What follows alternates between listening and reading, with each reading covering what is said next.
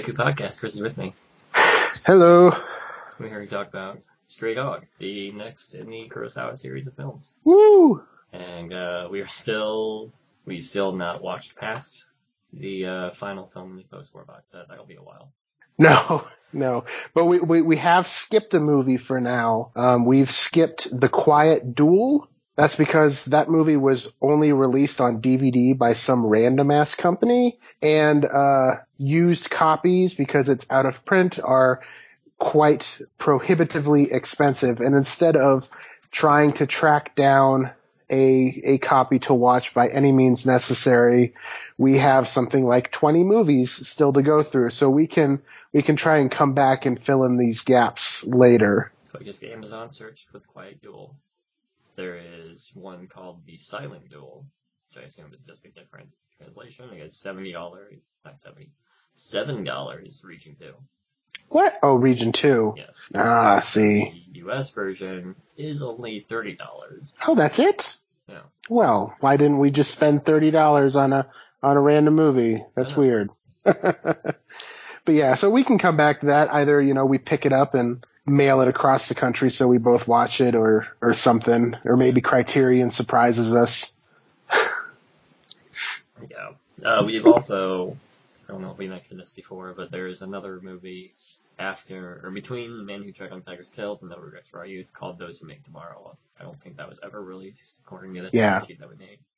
Yeah, there's there's no evidence that this has ever gotten uh, an English subtitled release in any country, so that that that might never get gotten back to. Uh, yeah, we're just gonna have to learn Japanese and buy the Japanese DVD. There you go.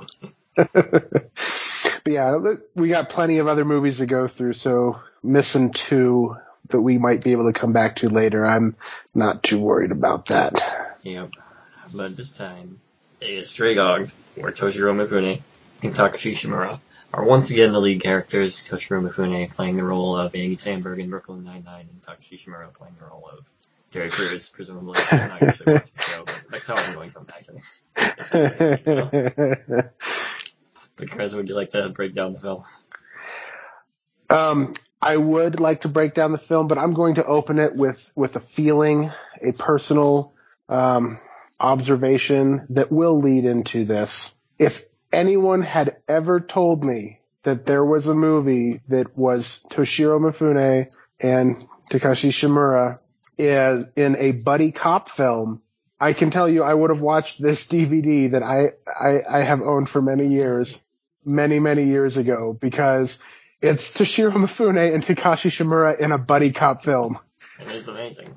It's amazing. Um, so the story, so Tosh- Toshiro Mifune is a rookie cop, plays Detective Murakami. He's greener than green. They don't tell you how long he's been on the job, but I would wager like maybe a couple weeks. So, yeah, Um, that, or maybe, you know, a couple months, but it's not very long, and he is, uh, freshly back from the war. Yes. Um, and he's a he's a detective in the homicide division for what I assume was Tokyo PD. Uh, they didn't really specify the city that they were located in. But he is one day riding the bus, and apparently in 1949, the public transit systems were pig caravans where you just shoved as many goddamn people as you could into um, a small space. So while he's on the bus, squished in between 15 million other people, the only thing that he notices is this lady he's squished up next to has the worst smelling perfume ever. And some dude pickpockets him and steals his service gun, a, uh, a Colt. Not even, it's not even a service revolver. Like that was the, the words that wanted to come out, but it's not a revolver. um, so thus begins Toshiro Mifune trying to, it's not so much about him saving his ass as it is doing what's right. So he tries to start tracking down who stole his gun and can he get his gun back. It's not very long before an armed robbery occurs where um, a woman is shot. She's not murdered. She's just uh, severely injured. And it turns out that the, the weapon used in the crime was his stolen uh, service weapon. they had to do a little bit of his own detective work to figure this out because he misfired in the shooting range and he happens to find the bullet and still uh, inside of the tree that he shot it in, which like What What are you talking about? He didn't misfire. That was a bullseye straight into that stump. I mean it was a good uh it was a good piece of convenience that he It was. misfired and knew exactly where the misfire was. And, but no, that that is how they figure out that this is it's called they take that bullet, compare it to the bullet from the woman, and say yes, this is the same. They're from the same gun. Yep. And since now, not, it has nothing to do with the fact that it was his gun, but there is a an actual crime that has been committed. A, a real investigation must now take place. So Mifune teams up with Takashi Shimura's character to begin investigating the crime and trying to figure out who committed the crime and can they apprehend him.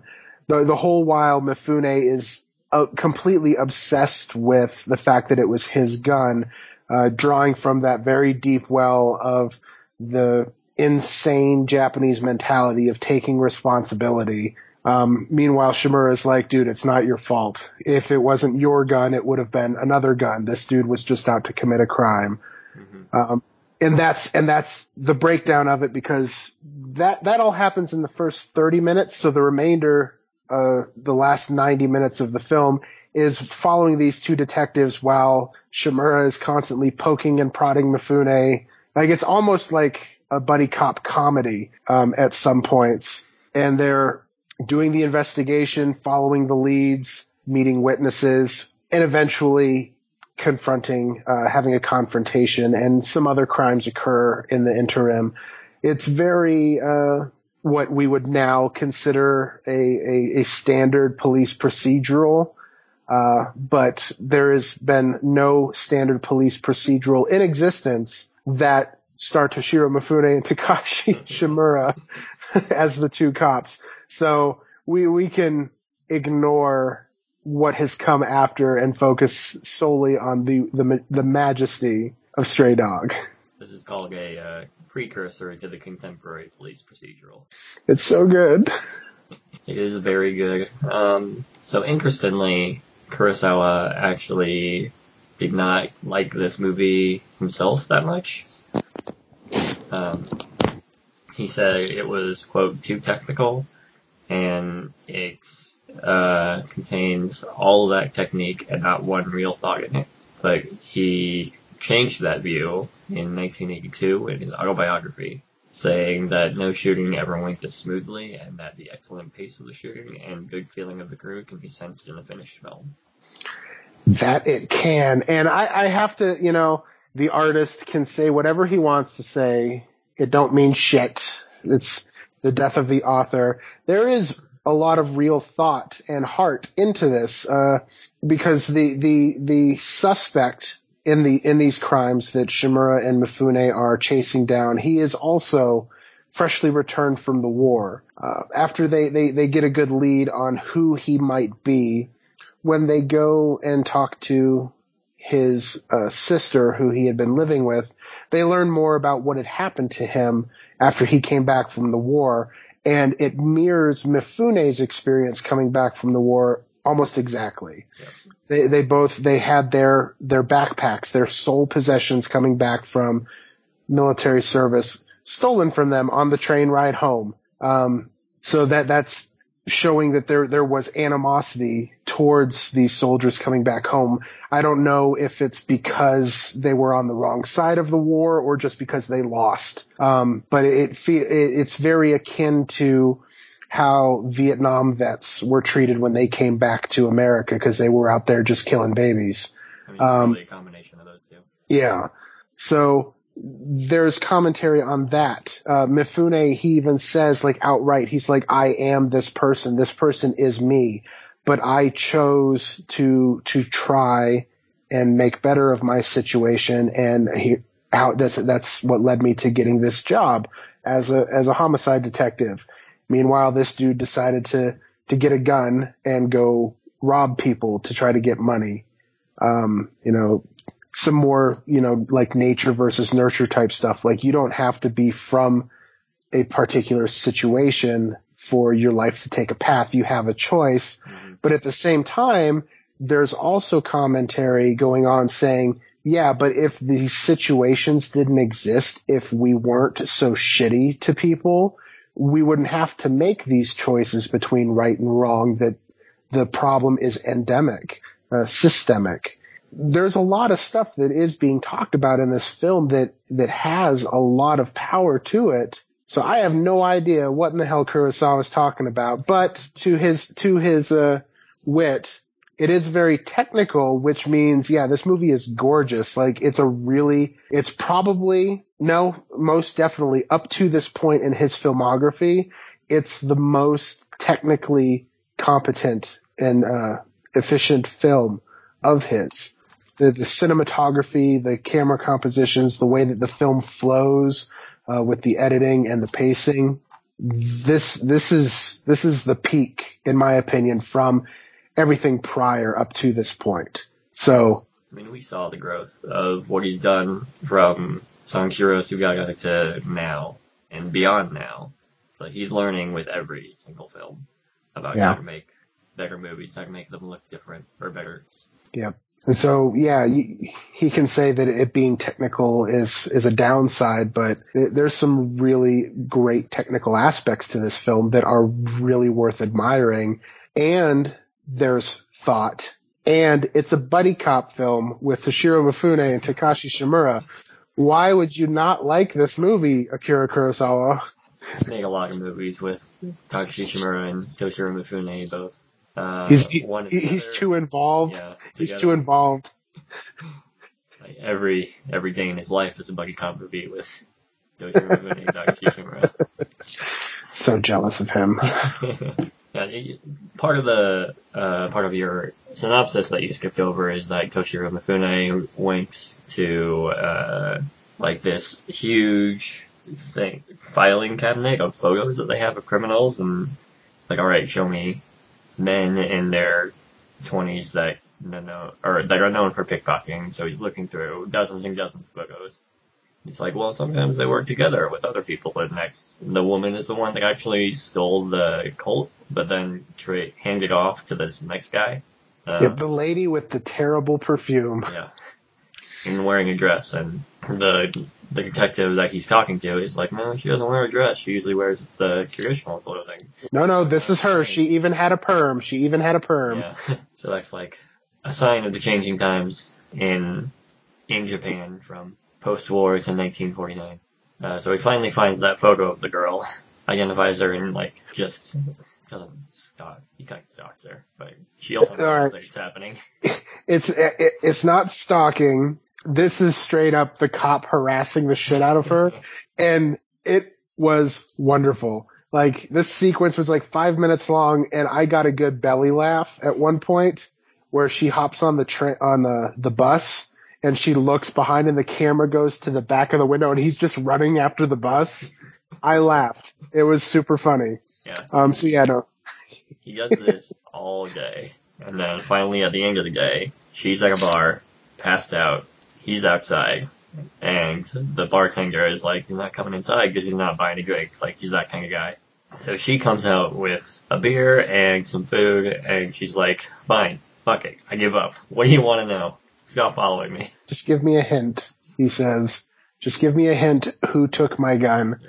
And so this was really interesting because so the response that she gives is go check out the pistol dealers. He, and he's so green. Like this is before the crime has happened. So this is all before he teams up with Shimura. Mm-hmm. He, this is, this is him independently investigating what happened to his, his gun. He's so green. He looks at her. He's like, what the hell is a pistol dealer? Like those things exist? She's like, are you shitting me? You're a cop. Yeah, pistol dealers exist. Well, how do I find them? Are you shitting me? Go wander around the, the alleys and look desperate. You know, I'm sure someone will pick you up. So he dresses up in a, what looked like a, a war uniform almost Mhm. that was dirty as, as all get out. And he beats the street. Like he, it, it looked like he was out there for like two days Yeah. sleep, sleeping in the, in the alleyways and just making himself as dirty and scummy as possible trying to get anyone's attention uh, to try to to hook up with the pistol dealers. That was also an incredibly great sequence. Yeah, I mean that shows uh, he is extremely green because he doesn't know about all these things, but he has the instincts to become a really good cop. And he's got the the, the grit too. Like he's will he's willing to to do what he feels is necessary to to to get to the next part in his investigation. Yeah, and Shimura is there throughout the movie to be like, no, stop being stop being so overzealous. You have to. This isn't about your gun. This is about the crime, or this is about the crime of people being hurt, not the crime of your gun was stolen. Yeah.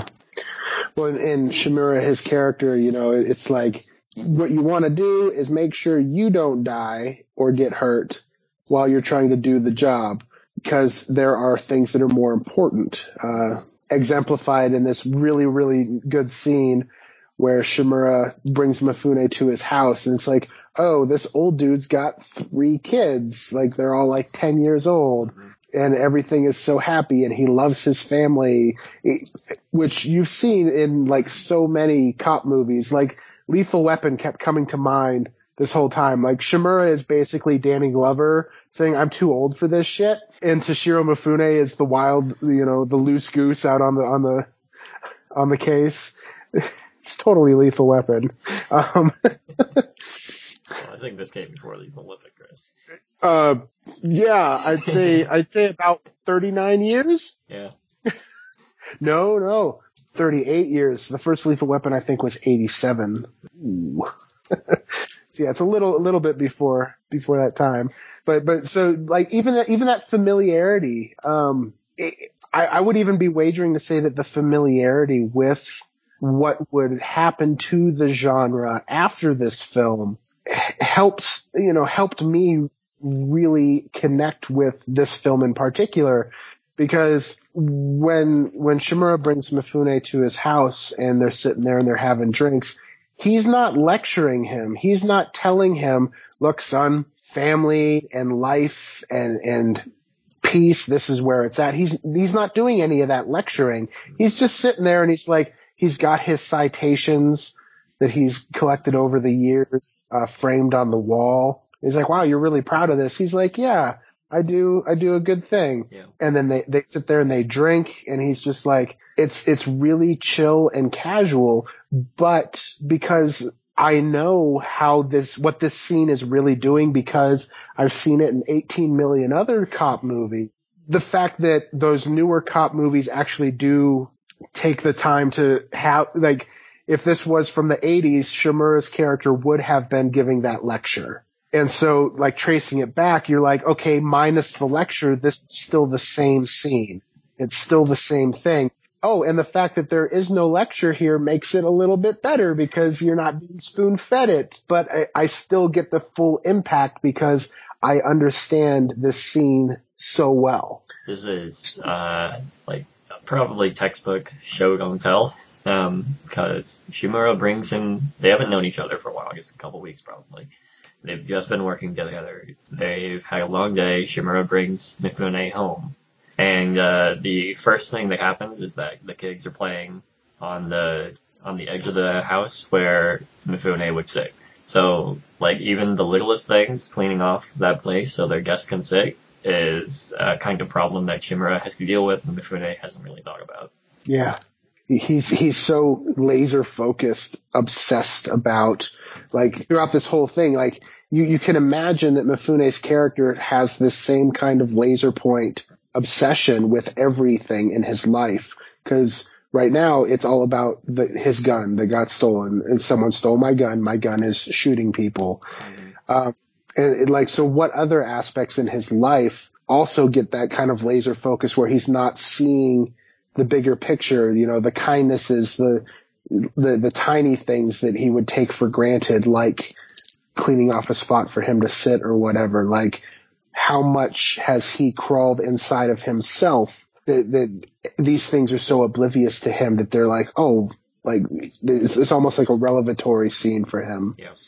And from that moment to the moment when uh, Shimura says, "Come, come look at my three beautiful sleeping children," It's a beautiful scene. Yeah. That was a beautiful shot. Just the the, the camera looking at uh, Shimura's wife knelt in the hallway. Shimura there and Mifune in the background. Just the, the, the joy and smile on Shimura's face. That was that was so good. There's always a bigger picture. And I'm sure there is also some commentary that we aren't picking up on on this scene existing and Mifune coming back from losing a war. I think that is more in time of being in post-war Japan than we could ever be in without Yeah. reading a lot of books, probably. Agreed, but it, it's not it's not an empty scene. Like that's one thing. Like if you if you don't understand what a scene is trying to say in a particular film because you're not as knowledgeable about the actual events that are feeding it, does it still say something? Does it still work? And some movies they don't. Like if you don't understand a certain time period, like they'll just fly over your head and you're just like, well, this thing happened and okay, yeah. But, but here it still really works and, and it feeds into the viewer with, with other things. There's other ideas and other emotions being fed that it's okay if we don't understand what was in, originally intended because there's enough there to still have an intent pre- presented. hmm Like we're missing some of the subtext, but the main heft of the scene is definitely there, universally. So I do, I, I want to talk about the ending of the film because that, um, so when you're watching the movie, there's all these really great things and you're picking up on all these tropes that you've seen in later films and the performances are wonderful. The, the storytelling and the pacing, the way that the mystery, um, slowly, um, unravels, it, it's always really interesting and it ke- kept me hooked, but something magical happens at the end. Like you watch a film that is considered to be one of the great masterpieces, like The Godfather or whatever. And, and you watch them and there's the scenes that have not so much the importance, but uh, all the, all the celebrity. Like this is the famous scene of The Godfather. And you're like, you can feel like, wow, this is some powerful movie making.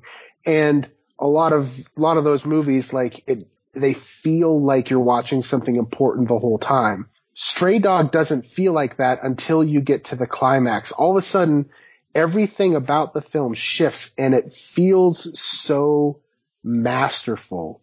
It's not just a cop film. It's like, no, you're watching something really important, something like really, really great. Um, so Shimura and Mifune, they go back to the house of this showgirl who is a childhood friend and acquaintance of the the suspect. They sit there for a little bit and you know there's a really good scene where the mom just starts chewing out the daughter and saying you will tell them you disgraceful person. And Shimura just like let's let's leave. And he, he makes a joke. He's like this she was born to prosecute her daughter. Let's just let her do the work.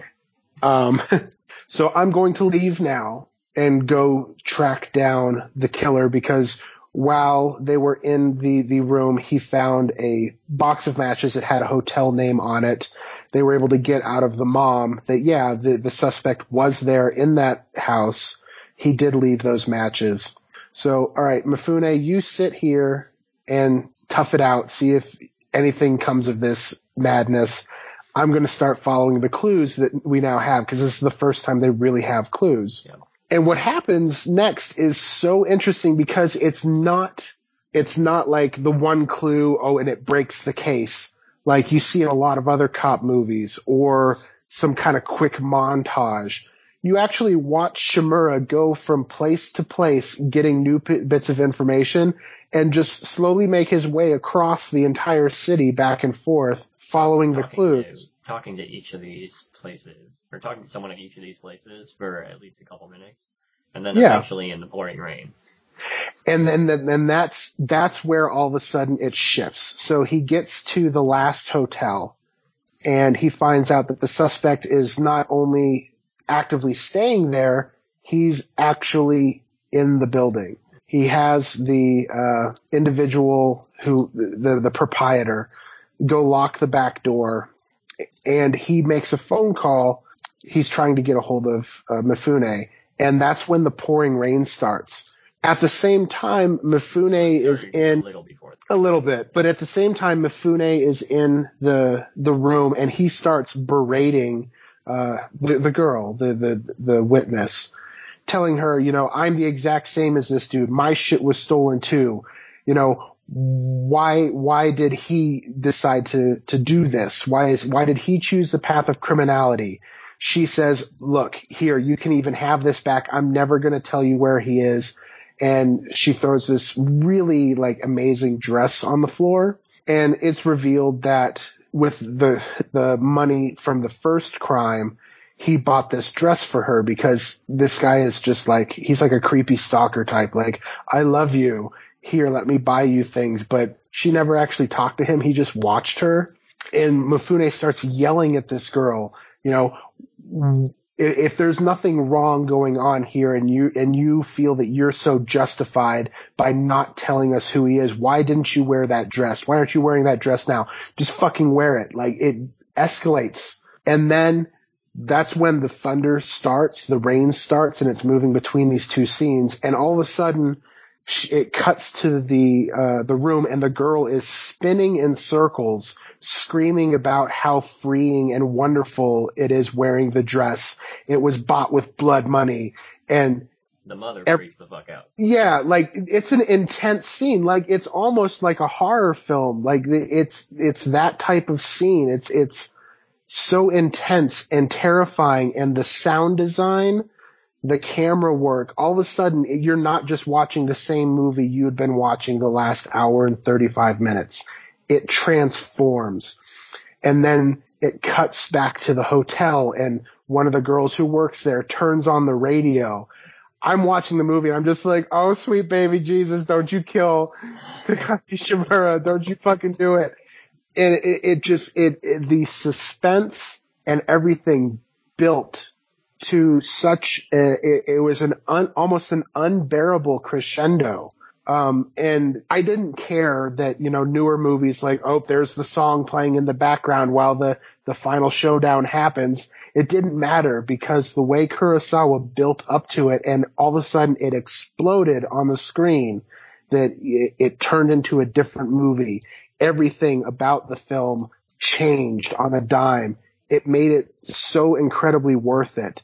And it carried through all the way to the end of the picture. The last 20 minutes are all this incredibly intense fit film. Um, I'm not going to say whether Shimura dies or not, but later in the film, Mifune is trying to find the guy and he's sitting in a train station depot and he's doing this voiceover where he's looking at all the different people that are dressed in white linen suits. Which dude first, is One of the first clues that they got, he's like, he's wearing a. Yeah, you know, which one is the guy? And he's going through all the different clues that they've picked up throughout the, the course of the film to try to decipher what it is. And it's just monumental.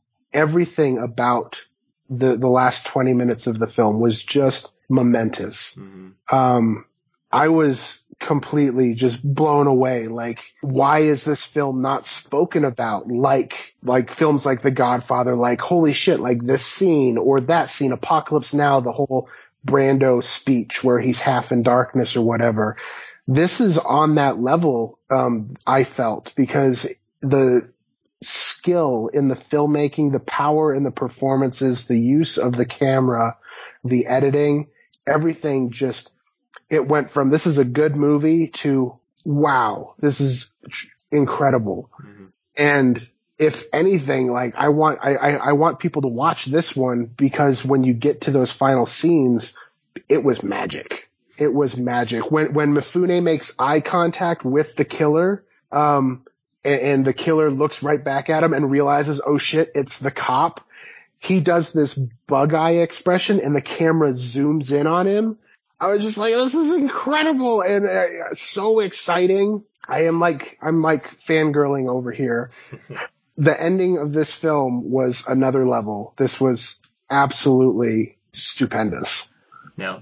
And there is, uh, the, those instincts again, that where Mifune is going through all those things, like white linen suit, well, one piece changed, just a man in his late 20s, around 28.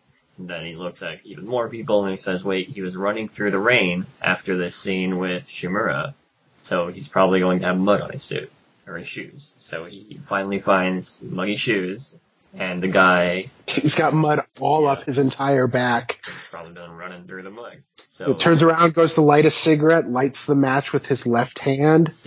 because he's left-handed, and that was one of the other early clues. It was just all came together like in Mifune's mind and you watch it all in like real time. hmm And he knows, Mifune knows that this is probably going to be his last chance. Like, if this dude is able to get on that train, then they're never finding him. And he's got three bullets left in that stolen gun. hmm Ah, shit. great sequence. It's all just so good. Cause I see like when you watch movies like Brian De Palma's The Untouchables, you know, oh, I pulled this scene from Battleship Potemkin or whatever. So many movies have pulled from this film, but I've never heard it used in the same breath as, as an influence or an inspiration, like ever. You know, is this I've- like so uh, inspirational or uh, foundational that they're not pulling from this film? They're pulling from a film that has pulled from this film. Maybe it could be like the whole, you know, drunken angel is anime as fuck, you know, discussion that we had um last time. It could be that exact same thing. I, I don't know, but it was just like, no, these these are like th- this is foundational. Like maybe maybe another movie occurred at the same time that was an American film.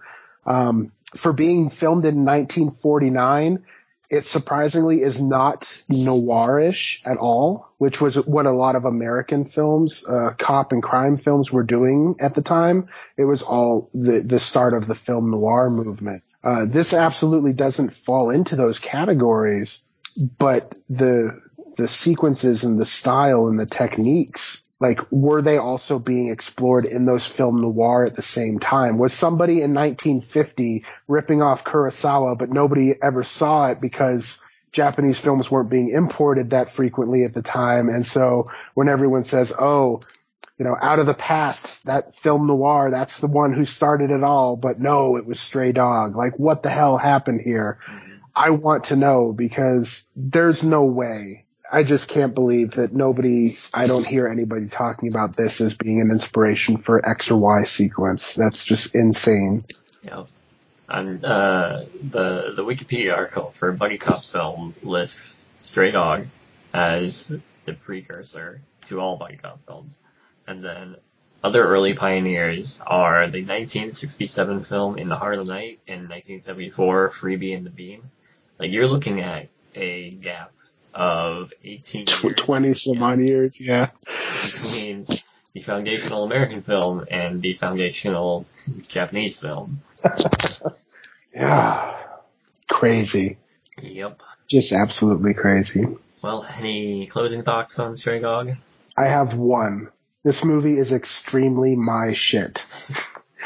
I, I, I, I can't even remember how long ago, like I think this was the last Kurosawa DVD that I purchased before they started getting, uh, Blu-ray upgrades and re-releases. So like I stopped buying Kurosawa films, waiting for everything to come out on Blu-ray.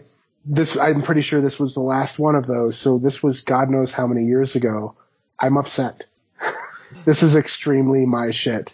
Um, I hope I, I hope more people check it out. Um, just like Drunken Angel, this is one of the few films that has not gotten a uh, that that got an individual Criterion DVD release, but has not yet been upgraded to Blu-ray. It has a lot of the same film issues as Drunken Angel, so I I wonder if this may not ever get a Blu-ray release, just like I was theorizing about Drunken Angel. There's a lot of the same uh, film damage uh, going on here, so the DVD might be your best best go, or streaming on Filmstruck. Mm-hmm. Mifune and that girl in one scene were sitting next to like a pond or something, and someone threw a rock into it, into the water, and I'm like, I think it's, is that water? Did they throw in something?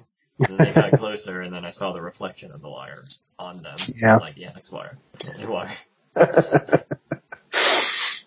So yeah, and and the DVD this actually has a uh because I, I I didn't watch the movies early enough like I never do. Um I just finished this right before we were getting together to record. Uh the DVD has a a short documentary on it as well. Um it's it's uh I put the disc on the shelf. I can't reach it. Uh, but there is a short documentary about Akira Kurosawa talking specifically about this film and some of the behind the scenes uh, interviews with actors and stuff like that. It was part of a, a, a series. Um, it creates the art or something like that. Uh, so I definitely want to check that out. And the booklet in the DVD has an excerpt from Akira Kurosawa's uh, autobiography where he's talking about this film. Uh, so I haven't read or watched them yet, but if you watch this film on like Filmstruck or something and you, you really like it, it may be worth going out of the way to pick up that DVD because who knows if this one gets Blu-ray upgraded or not because the films are a bit sketchy. Yeah. Have you ever seen Naked City? I think I have it, but I haven't watched it. Well, uh, Kurosawa lists the Naked City as a huge influence on uh, Stray Dog. Let me look it up. Let me let me look this up. Make sure I'm thinking of the same movie, or if not, I know what movie it is. Oh, hey, that's that's also released by Criterion. Jules Destin, Destin, Destin, I don't know. Uh, starring Barry Fitzgerald, Howard Duff, Dorothy Hart, Don Taylor. Let's see. Oh wait, 1948. Yes. Yeah, has to be not the 1958 one. Yeah, I don't think Kurosawa was influenced by that one for Dog. oh, he did Rififi, which I know I definitely have Rififi, but haven't watched yet. I'm really bad at this. This is the best project idea you ever came up with, Corey. Let's get through Chris's backlog. um, okay. Well, I will have to check that out. New York City film noir about two detectives investigating the death of an attractive young woman. The apparent suicide turns out to be murder. Dun dun dun. Yeah. Okay. And since it was released by Criterion, I wonder if it's on the, the Filmstrucks as well. Ooh, watch that. Let's see. Scroll up. I still have the tab open. Naked City. It is on the Filmstrucks. Cool. Swedish. Maybe we'll have to watch that. I will. Alright, well, uh, it's enough of Stray Dog. Let's take a break. We will be. You don't have any final thoughts? Oh, I like taking. Oh, okay. So I, I did really like this movie. Um, I, would say that it feels kind of formulaic, but this is before the formula existed, so I don't think that counts against it. Uh, and there is really good interplay between Mifune and Shimura in this movie. Um, does a lot of interesting things that I don't think like the typical buddy cop film does. I haven't watched a lot of them, but like that sequence with Shimura where he's going from place to place, going tracing back the steps. That's very methodical and really cool. Um, Mifune going undercover as the uh, Duke who looks like he needs a gun, I guess. That was really good. Um, there's just a lot of good sequences and overall really good movie. Yeah. I, I know I said this during the Drunken Angel podcast, but um, because this one is after Drunken Angel, this is now my absolute favorite Kurosawa film that we have watched in the in this sequence. It's it doesn't beat my actual favorite because I I'd seen that movie before, um, but of the films that we've discussed on the podcast, going through his filmography, this is this is the best so far in my opinion. Yeah. Absolutely no question. I like anything more than this? I might have liked One Wonderful Sunday more than this. That was a really good. Yeah.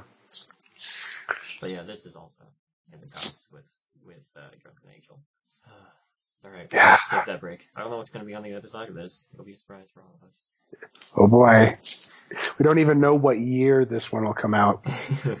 well, it is already December. All right.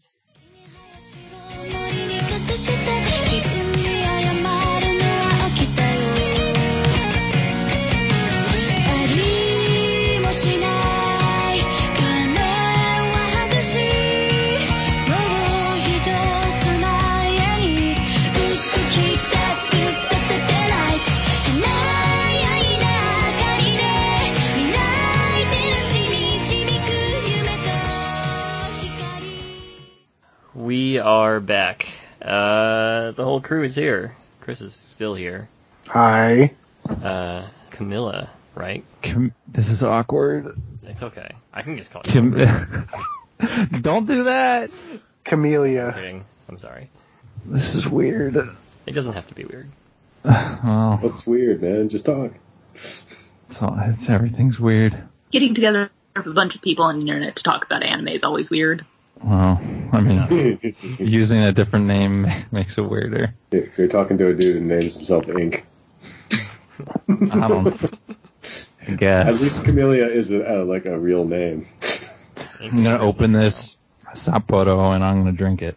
All right. Uh, yeah, the whole crew's here. Uh, as you've heard, uh, Helen and Ink are also with me. Woohoo! Hello. Uh, Ink, remember that time that like we sent beer back and forth? Yes. Yeah, I I just walked up to the counter and I'm like, can you just send it back to this person? And the lady behind the counter was like, so you want to send it to Ink? And I'm like, yes, please. but anyway, we're here to talk about uh, Recovery of an MMO Junkie, which is the translated title, which is not at all what the translation of the title is. It's Uh, weird. I don't. Yeah, I don't know. Does anyone remember what the what the actual title was? Recommendation, of the wonderful virtual life. Okay, The wonderful- Not at all the Neto. Ju no Susume. It's not at all the same, as- if you No. don't notice. Um, It is. So, like, who who I- came up Well, who came up with that English? Um, Because it's like they don't understand what the word rec- the definition of the word recovery is because it's absolutely not related to the show at all. no, Exactly. it wasn't Crunchyroll on the production committee. yes, that's why they got the OAV so fast. I wonder. I wonder if they chose it or something, or they recommended it or something. I, I You have to admit, they- MMO Junkie is a pretty catchy nickname for the show. It is. It is. I think they. I think they confused redemption and recovery. Redemption of an MMO Junkie. That just sounds too hardcore.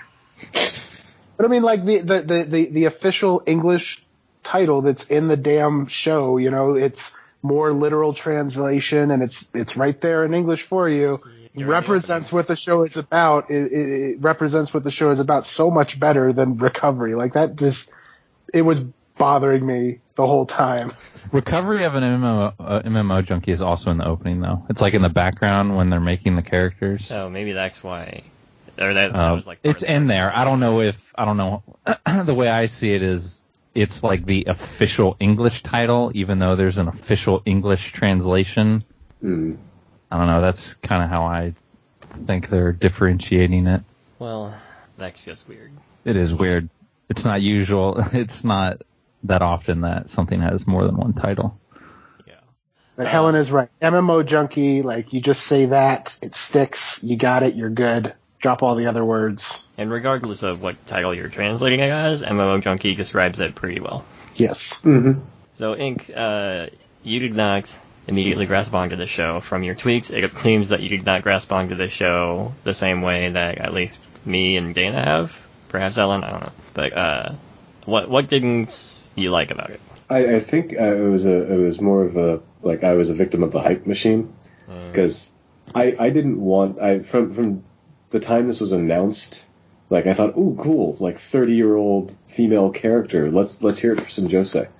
And uh, like when everybody started going apeshit over her reaction shots to the gaming life, I was just like, oh, it's Seth MacFarlane meets uh, Welcome to the NHK or something. That that one episode, and I was just instantly pissed off. And then everyone kept going, you know, getting so uber happy over all her faces and stuff. And I was just like, you know what? I don't like the online gaming genre anyway, so I'm gonna push this off and not watch it. And then enough people I, I love and trust on Anna Twitter um, kept raving about it, and I was just like, you know what? It's only three episodes in. I'll catch those three episodes, and then you know maybe it'll ki- maybe something's gonna click.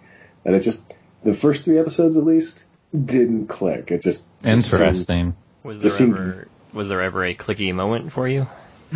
I, I really around the latter half of the series, I just liked it when it settled into more of the lives of the real people instead of the online gaming. When you know it settled into focus on the actual characters as opposed to their online personas. Uh, so when the when the when the when the focus shifts to real life as opposed to the gaming life, Huh. Well, guys, I'm just going to drop off because Ink literally said everything I was going to say, but I ended up liking it more than him. I feel like This is that's going to be a very short podcast We- then. huh. sorry. like, no, th- those are literally all of my talking points, except I really, really liked it when it was all over, said and done. Weird. Well, I feel like I had the opposite experience. Hmm. what, like, what do you mean? It like it got worse when they started interacting in real life. Fight, fight, fight. I, I got some thoughts. Rolling Please. up the sleeves now. So yeah, so you didn't like the at the beginning, whereas like okay, so like going into this, I was like, I don't know, I don't know if I can feel anymore. Um, that's another that's a different problem, but um, uh, like the first few episodes, uh, I thought were amazing. Like I really got into uh Moriko's like frame of mind and like uh like the gender swapping and the like just playing up as a different character um and just like the the awkward interactions between everyone um and sort of like Moriko's um just her like how she would like ah, what's the right word for that? Um like her exasperation over everything uh was really funny but as soon as they started like so, so what I didn't like was so I like Koiwai. I like him, but he's an asshole.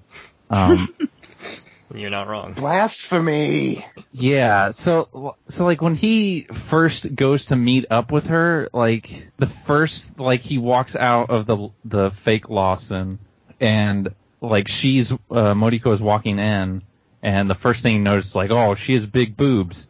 And then he was like, "Oh wait!" And then he goes back in after he was already done shopping, and then he like basically forces her into accepting to go on a date, which was like really creepy and uh like not cool. Um, oh, and I guess before that, when um uh Sakurai and Moriko like bump into each other, uh like like it rom- the the show romanticizes a lot of this stuff, but like some of this stuff isn't like romantic. It's just like gross. So like even if Moriko like maybe she really wanted to meet Sakurai, but she sent that email and she's like, nah, I don't want to like meet up with you. But then like Sakurai like starts stalking her basically, and that was like real not cool. Um, I don't know, like that dynamic, and then Koiwai like after when they were at their date and eating and like she falls asleep and then he takes a picture and he's like, "Oh, look, Sakurai, she's asleep. I wonder what I could do to her while she's asleep." And I'm just like, "Oh God." Uh, Yeah, the undertones there are definitely not like welcome and like our, our our societal views and the uh the the thing is though like he's not actually serious about it. He's goading his friend to try to take some action because he's expressed interest in this girl and he But- realizes that. Koiwai is not a creep. He But- is the asshole that you want as your friend. He is the Ex- wingman of your dreams. Exactly. But Like, 'cause I- I he's, feel like- he's never going to do anything with more with or to Mori-san because he, he wants her for his best friend. Like because he, he he realizes there's a connection, or at least uh, he realizes his friend has a connection with her. But you know, and he also realizes his friend can't take steps on his own or won't. So he's he's pushing him over the cliff by being with Mori-san, and uh, yeah, I, I I I dug this character. He was he was antagonistic, but he was playfully so. Is that reverse cucking? It might be. Yes. Yes. Words I never thought I'd utter on the show. Okay. it's just, Recorded for all time now. it's just like he plays it off like, oh, I would never do that, but it's that normalization of like that kind of behavior, like, haha, like like even if it's a joke, like it's not funny. Like I didn't, it's just I don't know, just all all that stuff just came across like just real gross and like, yep, this is how all this stuff is normalized in society. Great. we, you know, this is all normalized to be like romantic and like haha funny, and it's just like, nah, this is just bad. Um, Ah, so that see, we- so that's why I liked like before they started interacting in real life better because like once that gross stuff got introduced, it like kind of took away from their interactions. By the end, I felt like they started like regaining my trust a little bit, but still, it just yeah. I was kind of like blindsided a bit by that stuff, but uh, you know, not entirely surprised. Yeah, I can see that, although I also thought it was pretty funny by the end in like the OVA just how horny Moriko is in real life. Like, I did The- appreciate that. The I did think that OVA was great. Like that was that was a good bookend because like like the, the very beginning was amazing, and then like through the middle, I'm like, oh no, and then at the the the dream sequence was just fantastic. At least we can all agree the OVA was a plus plus plus plus plus plus plus plus plus. Shit was incredible. It was charming. It was like my my. I honestly think the the reason I didn't like this is because it didn't go dark, or at least didn't treat the subject matter with as much weight as it should have. Because there's no consequence to this 30 year old just dropping her job and you know purchasing this computer and all the game time and money that she wants. Yeah. Uh, in fact, I mean, she's maybe she had a lot of savings, and we don't really know for She sure does how long mention this her- story's set over. It's like could be as small as like four months or something. But she's like 30 years old. She does mention her savings at one point, like, ooh, I could dip in and get something new. Uh, but yeah, I, I was wondering, like, how much money does she have? Well, that's a trope that, that that you see a lot in anime. Like every time there's a hikikomori or a NEET character, it's like, how are you fucking affording to just survive? Why are the lights turned on? I think there might be like a whole some there, there might be a whole thing in that culture that we just don't understand. Maybe there is like a government allowance or something. social they can security keep- nuts. Yeah. Dude, let me go there. She had a she had a job too, so it's not like she's earning or she's it's not like she's getting money from her parents, or at least that's not the assumption that the show makes. Right, right. But at the same time, like, even if you just want to take it at a character level, you know, she, she's being rewarded for just abandoning society by finding the love of her life. Yes. And it, that, I see that's nothing wrong completely- here, Ink. Yeah, I see nothing. It's completely wrong to me. Um, it, was, it was one of But my that's one sticking thing. So that, that's one thing that I actually really like about the show is because it didn't want to dive into the real life consequences or aspects of it. There are five people on a podcast talking about it that we all met through the damn internet. One of which is dating someone he met through the internet. um, like this show, like, cause, cause people are always trying to push that on you. It's like, oh, you need to have your real life. The internet life is terrible and blah, blah, blah, blah, blah. But the show is like, no way. The internet life can also be good. You can meet people that you have strong relationships with. You could meet the love of your life. And I find that so much more interesting and refreshing than the 18 millionth realistic take on the story because we've had that so much before. The fact that this avoided that is one of its really, uh, really strong points, in my opinion. I I'd like to would put it on the record that I have a pretty good in real life life, FYI. But yeah, I have some friends who I've known for like 10 years now over the internet, and like, we still get together on Skype and do stuff like watch Neo Yokio. I mean, that's what friends do. They make questionable anime watching decisions together. but that that's more or less my point. Like, because it's not one or the other; it's the balance of the two, and that's what the show lacks. Like, there's no, or, or you know, until the later episodes, there's no like really getting into how these characters live their day to day, and even with their interactions, there's really not a lot to it because you know, okay, one goes to a job, one doesn't. Um, there's not a whole lot of detail into that.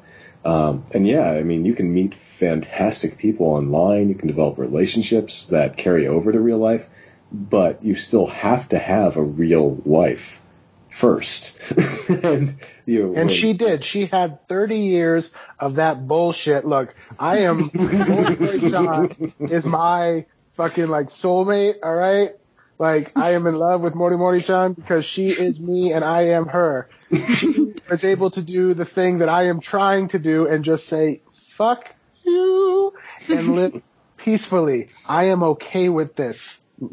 I am okay with this. This is also like, uh, this might be a stretch, but is this also a little commentary on the soul crushing nature of Japanese salaryman work? Like, uh, I can't see how it's not. Yeah, Yeah, she, seriously. She worked for It's- so yeah. long at this place that I don't know. like working till 11 p.m. or whatever, and then she finally She's only feels- 30. She finally feels Yeah, but yeah, but Sakurai and Koiwai are like, oh, but if you were working with us, it'd all be good. Well, that's always And that that's Thing. true. The You know, you work with. I mean, that's that's true, but I mean, it, it, I don't think it like comes out and says like, oh, corporate life is terrible. No, I mean, gotta Mori kind Mori has that dream at one point where she's just watching all these faceless office drones throw themselves off a cliff. I mean, Oh I think yeah, she makes I- pretty clear it's yeah. feelings on salaryman Oh. life. right. There was that. It's a very soul crushing existence. Please continue living happily with menial jobs. It's so much better than trying to, to make something of a career. I swear to you. There's also the opening where she's actually working with them, and she seems happy enough. Maybe it's the ending. Yeah, I was always trying to figure out if that was supposed to be her walking behind Sakurai at the computer or what there. Yeah, Because it just never happens in the show at all. maybe next season too. I don't know, it'd be really unrealistic if they had an actual workplace romance that didn't end in like flames. That's season two. Just Well, pin that I on don't want Koiwai. I would watch that so hard. Look, I think season two is going to be more about Koiwai um, realizing his true love, and the, the love triangle will shift slightly because obviously Sakura-chan is the only one for Koiwai. No, I Um, think the only one for Koiwai is himself. Yeah. So, like one of my favorite things, it was in like the last couple episodes, maybe episode nine, when they're talking about him uh, while they're together. I can't remember which, which scene, and he's sitting there hugging his giant hamburger pillow, and he sees Yes. it, and he just looks off in the distance wistfully with stars in his eyes. I wonder if Sakura-chan is thinking about me again.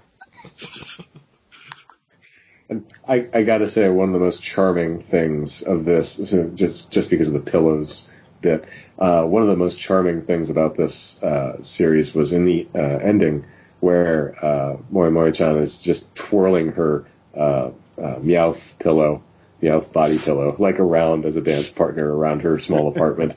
I was just like, I've been that. I've been that. You have me off body pillow? yes. Thank you.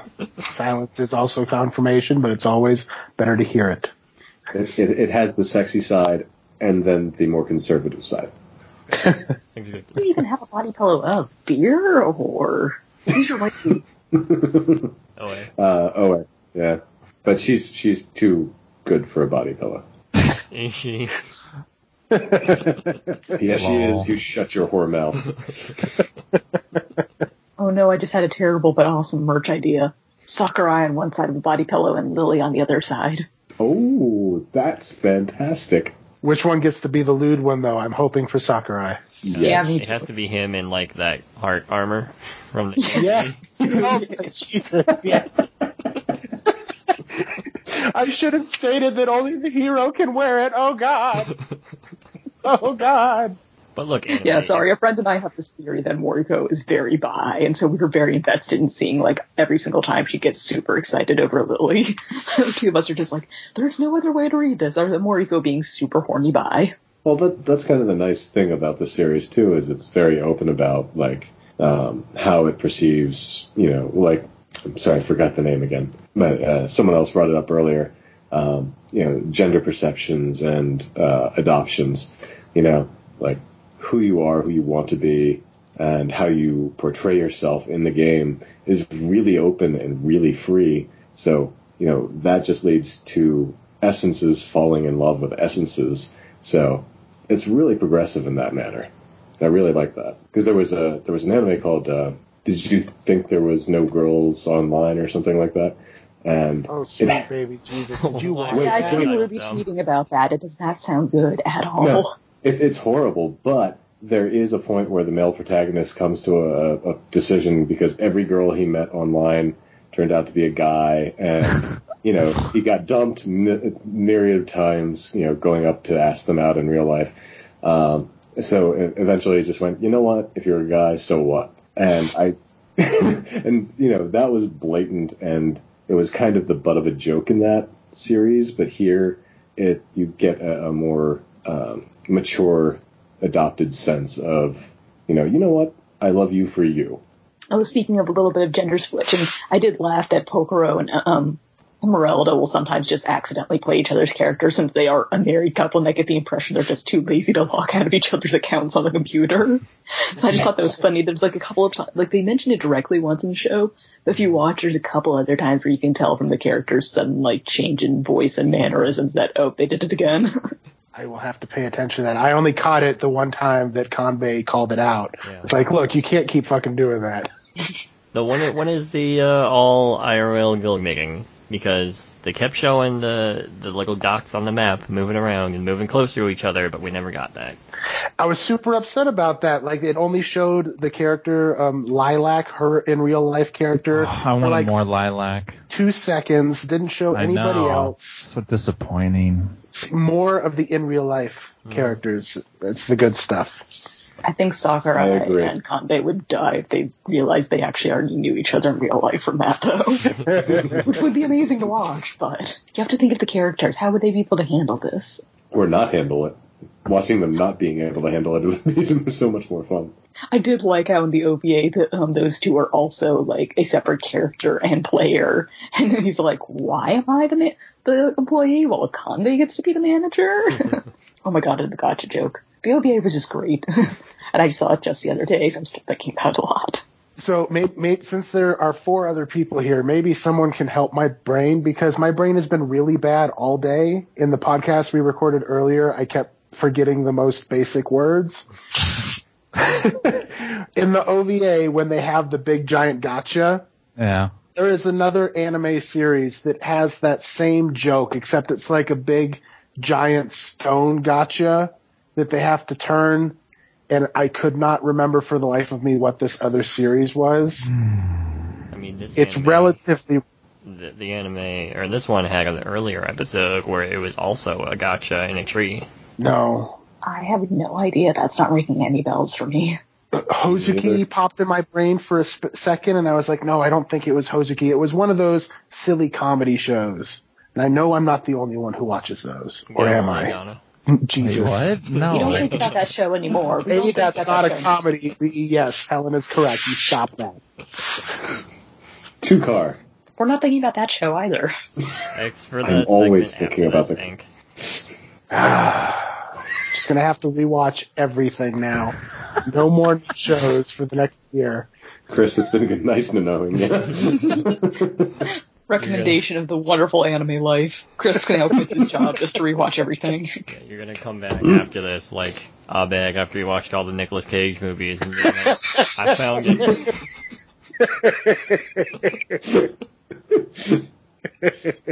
Well, I hope if anyone listening to this has an idea what it is, that they please tweet at us or leave a comment so we can figure out if Chris is actually remembering something or if he's on to the next brilliant idea in Gacha. because it was like super elaborate if I remember right. Like it was just this giant stone gacha and there was like they had to say some silly spell or something. It was very elaborate and dumb and I laughed for like 20 minutes afterwards. I don't know why. Log Horizon? No, I don't think they That'd that'd be too silly for gacha. Log Horizon. I don't watch video game shows. That's why this was very outside of my box. Dot hack. Which one? were Gachas even around when Dot Hack was first created? Because I thought those were a Mobage invention. I mean, they probably existed, maybe. Was it you, Helen, that tweeted the American Gacha picture? Yes. Like those have been around since I was a child, so they had to have had something similar in Japan at least that long ago. I'd been planning to make that tweet for weeks and I just kept forgetting to take the picture at my supermarket until Friday. Anywho, Gosh. so Helen, what did you think about the show? I don't think we've really heard you talk on it yet. Uh, I obviously adored it quite a bit. Um, just because Rico has the, Just because you changed your Twitter handle doesn't mean that you loved it. We don't know that. well, I changed my Twitter handle and my Twitter avatar since I only change my avatar like once a year or so. Oh, oh, sorry. yeah, but um, I just loved Moriko's reactions to just life in general. Like anxiously cleaning around when she gets too flustered with talking with somebody online. Uh, going, I don't need to clean the bathroom, they won't see it. Well, what if they do? Crap, I better clean this just in case. When we were watching Or- that, Dana or- said that she felt assaulted. I have to do it because in my apartment, mine's the bathroom that serves as the guest bathroom, so I have to make sure it's clean. Or like just looking at all these clothes and being like, this is all so expensive. Oh, why do I? Fine. Just, she was just very relatable on a number of levels, and I don't even play that many video games. Like I've never had the money for MMOs. I'm just playing like an emulator version of Path of Radiance on my computer right now. That's it. But I still found her like a really fun protagonist to follow around. Just fun because you don't have to follow her around anywhere. She just sits and goes to the convenience store. In her God damn it, apartment. You know what I mean. Get some fried chicken. I really hope Sakurai surprises her on their one year anniversary with fried chicken, or just does something like that, because it'd be funny. It could also be cute and perfect. And it's it's a very good light romantic comedy. Hank, are you admitting you actually enjoyed the show? Oh, I never said I like hated the show totally. Yes, you did on Twitter. That was that was totally what your tweet like. That's the impression that that was given. No, I, I, I think certain elements of this derail it from becoming something better than it is. But if you want a light, sweet show, like sure, you you can lose yourself in this. But uh, it's nothing I'd buy. It's nothing I'd say is like really great or you have to watch. But you know, if you want something like you know good light fluff, you know, go ahead. You'll laugh. You'll you'll, you'll shed a tear maybe. Uh, See, I, So I, th- I think you're right. Sorry, go ahead, Corey. Well, I earlier told Chris that this is uh, perhaps in my top 25 shows anime of all time, which may be I- Really? It may be like uh, recency bias, but I did really like the show, and this will uh, almost definitely be like on on the top anime list at the end of the year. We're already near the end of the year. Actually, that podcast might come out before this one, so who knows? Really? That's weird. but we're not even recording that one for a while. I know my schedule the O- the OP will definitely be on my uh, best of the year. Or, I- yeah. I remember List. zero openings and endings like ever. Oh, but this so, was a so super good. catchy, fun OP um, opening. I really enjoyed. I started dancing around to it every time it came on. Mm.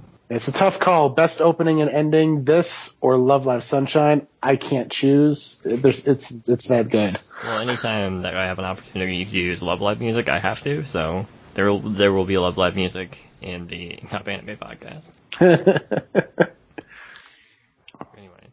I really I really like the show. I agree with Ink that there is uh, some imbalance, but I don't think uh, it was as big a detriment for me as it was to Ink. Um, I also agree that when they got to the real life stuff is when it got a lot more interesting, and I think the balance needs to be struck between time played in the game and time spent in real life, which it really wasn't because episodes in the early part were like 90% uh, game and 10% real life, and episodes in the later part were like 90% real life and 10% in the game, and that just wasn't acceptable and needs to be a little closer to 50 uh, throughout every episode. No, I just want to live in the game. Watch Sword Art Online. I that's I like Sword Art Online. Bad show though. No. no. Oh, and if you're watching the show week to week, it has really annoying cliffhangers every week. Because like every week, my friend and I would be like, "I need more of this right now." What do you mean I've got to wait a week? Yep. I forgot which one it was, but there was one episode I was like, because I, I really didn't have any compulsion to, you know, marathon this on its own, other than the fact that I had to do the podcast. But there was one episode that had one cliffhanger that I was like, oh fuck you, I need to watch the next episode. What Was, it when cliffhanger? Sakurai says that he he is Lily? I don't think I, it was like one of the last two episodes, not including the OVA. It was like eight or nine. I can't remember, but it was one of those, and I was just like, it was something so good that I was just like, whoa. I, I got to see what happened next, And then you did. and then I did because it was there.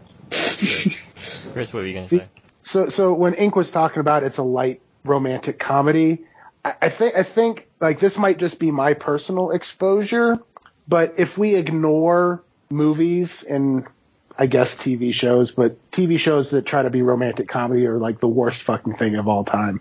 Um, so if we like ignore movies and just focus on anime, like everything about this romantic comedy is so different than what is usually shown.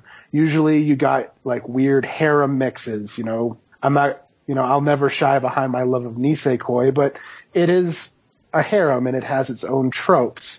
Uh, you get other kinds of romantic comedies where things do get gross, like uh, Suzuka and stuff, um, where they really, weird and bad. yeah, Yeah.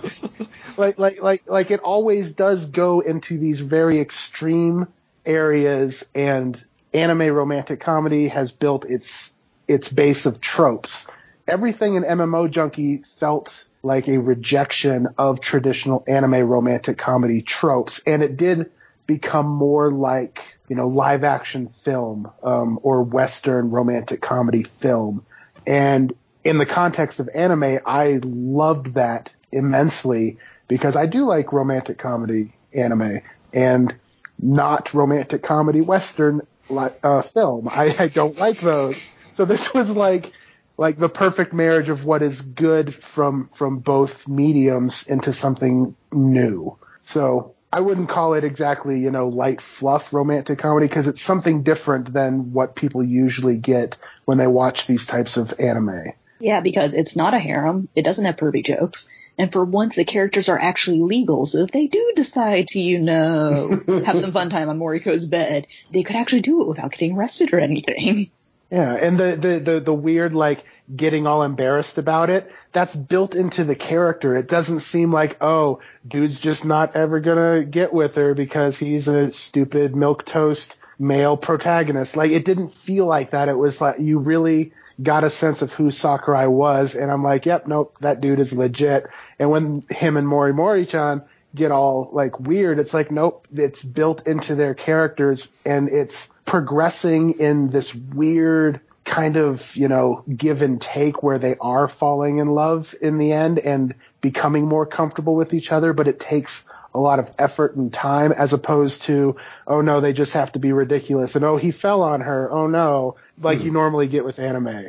Like, yeah, this was good stuff. I, th- I think it's a, a bit better than just light fluff to, to watch on the side. And to your point, Also, really the story does- even addresses that Sakurai has natural light hair. Like, it's not just, oh, he's the main character in anime. He's gonna have an unusual hairstyle. He's like, no, I've always had light hair. It's like, oh my god.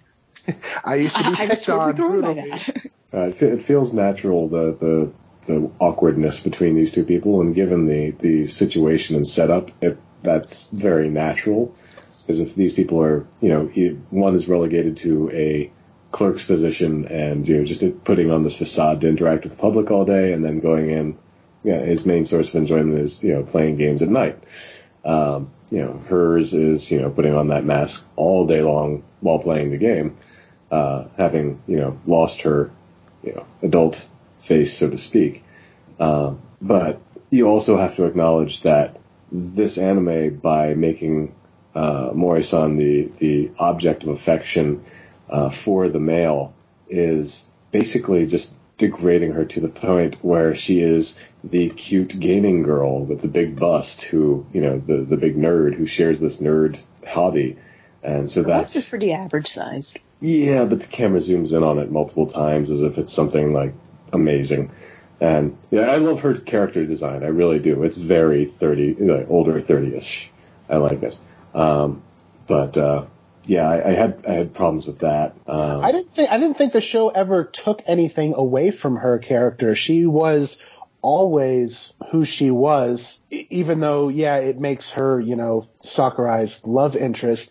It didn't. Dim- I didn't think it ever diminished her as a person or took agency away from her. I, I think I think it does at some point do take away from her. Uh, it also like I didn't mention earlier, like there's like an adherence like to like some like standard of beauty for women. Like oh, Mm. like women are supposed to look this way or otherwise they're worthless.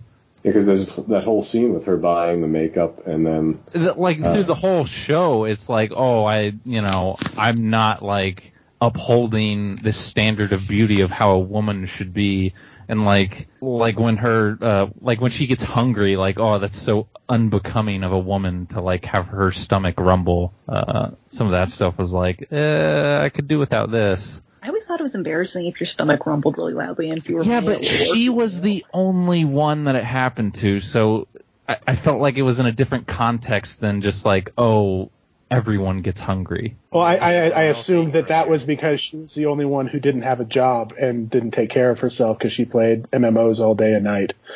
Yeah but there's um, never I a didn't really question it because my mom's stomach is the loudest stomach I've ever known. So I was just like, okay, yeah, this is normal. There's never a question of like, oh, does she eat enough though? Like, because she's always going to the convenience store. She's always hmm. going to the convenience store, but that doesn't mean she's always eating. Like, you see her grabbing beer, you see her looking at food, but she's not always. Yeah, but there's also there's also you know in the beginning of the show sh- she's chugging Sapporo, but you know after she starts doing the in real life meetups, she's like, oh, I'm weak with alcohol, which like what? How are you weak with alcohol? You just chugged like a couple beers earlier. She could be having something more hardcore. She could have been having like liquors instead. It could be that, like, she just takes a beer out, drinks it over the course of one eight hour gaming session.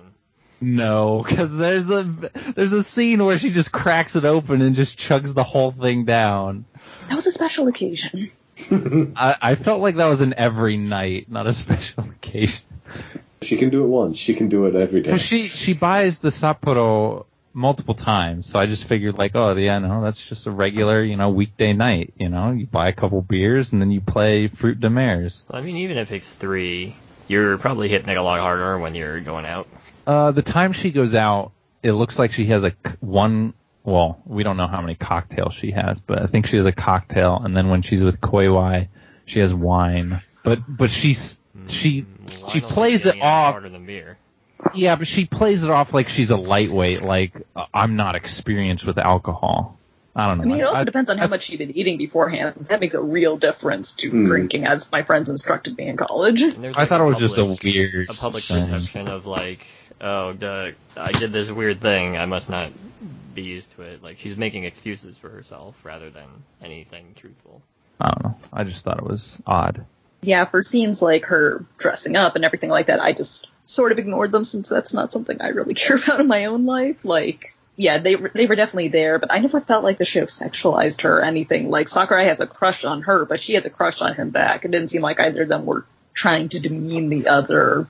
They're both seeing them as someone who seems attractive looking and has an attractive mind. Oh yeah, and that's that's how the the characters see each other, but that's not how the show necessarily sees the characters. I felt like that's how the show saw the characters as well, or if anything, it saw Sakurai as the more damsel in distress, like from the OVA, like well, more prone to being flustered even than Moriko, amazingly.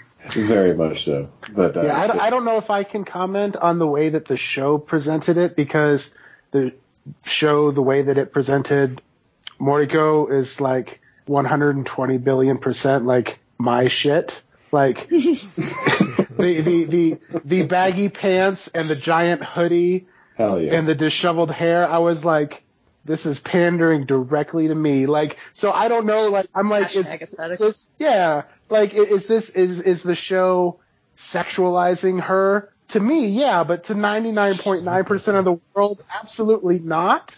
So, like, that's one of the things that I kept thinking about throughout the show is I didn't think that it was portraying her in some weird fetishized light, but it totally was for me, but I'm a weirdo. It just hit on Chris's kink perfectly by accident. Basically, yeah. it, it it just reduces it to uh, certain database points. Like it's not all of them, but it's some of them. And it was I just found that like I, I hated it because she, I liked her character in general, and I was like, oh, why do you have to make her like look super pretty when she gets done up in makeup and you know Because you don't look super pretty and- when you do makeup. You've done makeup wrong.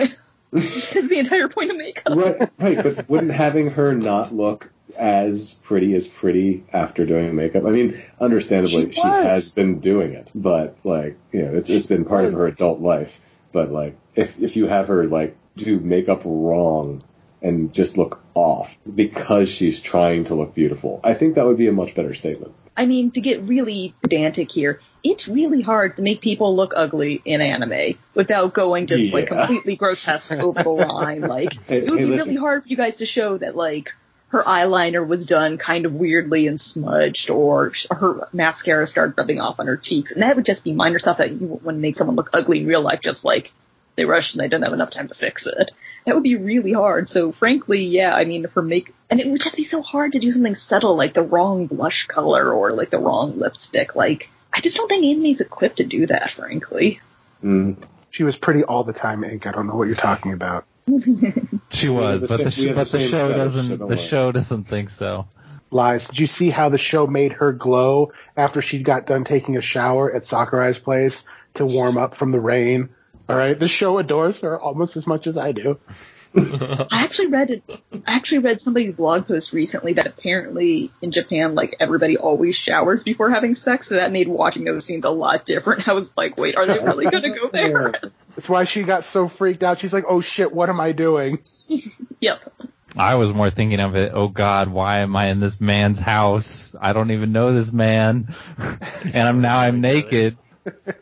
You, she knows Lily. She doesn't know Sakurai. But they're the same person. Maybe Sa- maybe Sakurai's an axe murderer. I don't want to see An it. Axe know murder just not isn't very efficient. I want to see the spin-off anime where Lily is an axe murderer. Lily didn't get what she wanted from the gacha. and now she's gonna steal it from others. Lily is what happened when Hearth went wrong. Oh, no. oh, another little silly thing is that I think Rebecca Silverman over at um, ANN, when they were doing um, their fall preview guide, I think she mentioned in there that fruits de mer actually means seafood in French. Do what? Yeah, Fruit like of the sea. seafood. Yeah. Yeah. So that was on my mind the entire That time I was doesn't watching make the show. any sense. It's French. French doesn't usually make sense. No, well, it's, Potatoes, ground apples. They're not even in the same family of food. Fruit of the sea. The show had a lot of little weird moments like that where I don't think it was intentionally funny or intentionally supposed to be funny, what but it just fuck? amused me. I what think that shows Japanese. Whoever came up, well, I guess it would be Rin Kokuyo who came up with it. Uh, but that there's there's no there's no fish. There's no. It's like there's like bears and rats and zombies maybe. There's no seafood. Well, Is Hayashi and Lily did share that special moment under the sea in like the first episode. Oh yeah, they there is that underwater world. Okay, all right, all right. I'm back in. Okay. So that, that, that was the fruit of, the fruits of their meeting was the fruits of the sea. trying too hard, Ink. They're trying too hard. Yeah, where they go in that sea anemone, That's good. have their moment. I was having Finding Nemo flashbacks. Can we all just break out into under the sea now? It's okay. Uh, have we uh, exhausted thoughts on recovery of an MMO junkie slash the other I have a really, forgotten? I have a really, really good question though for you, Corey. Yep. What's the show about? I don't Oh. Chris, do you want to do the thing where you talk about what the show is about? No, I'm Chris, you good. should have brought this up earlier. I think at this point they'll just be like, "Wow, what are they talking about?" And then they'll look up the synopsis and they'll be like, "That doesn't match exactly with what they were talking about. I'll have to watch it." I think that's a good hook. All right. This show has nothing to do with seafood. As far as I know. Doesn't- All right. Uh, well, anyone anyone have any closing thoughts on recovery of an MMO junkie? um, Mamiko Noto is the best, and she made Moriko even better. She's the voice actor. If you want a romance and it's not about high schoolers, here's one. Please enjoy. That treats its main characters who are older exactly like teenagers. Uh, as someone who is approaching 40, um, yeah, I, I don't think this is the uh, adult rom-com you want, but it is lighthearted fun, and it does not feature teenagers, so enjoy that. Laugh. There are laughs, and there is heart, and there is uh, the you know war moments. So enjoy it. I don't I don't think it quite is the hype level that I've been seeing on the internet, but it is really really good and worth everyone's time to watch it. I enjoyed the, the hell out of it. It made me made me smile in my soul. I think. Did it make your heart go doki doki? Doki Doki like you couldn't believe. I'm in love with Mori Mori chan. I need to I need to isekai myself directly to seafood the fruit of marriage. And and then you can wear the hero. I can wear the heart killing armor. yes.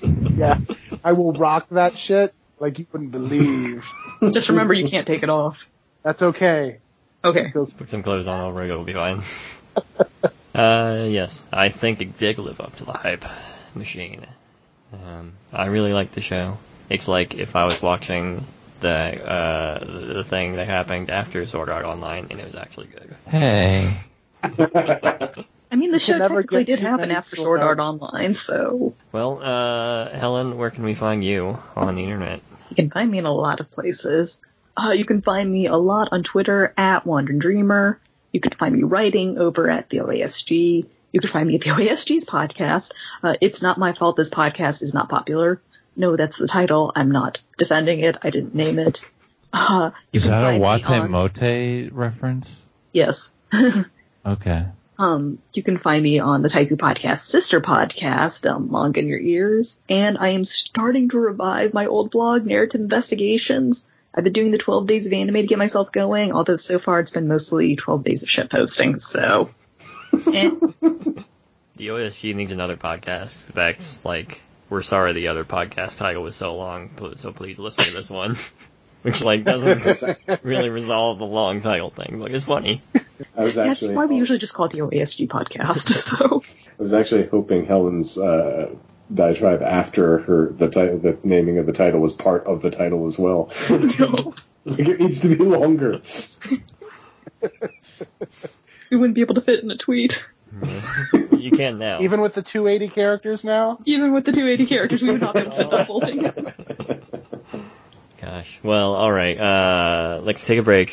I'll be back with everybody but Helen to talk about Two Car. Oh boy. Thank God. Can't wait. Say goodbye, Can't Ellen. wait.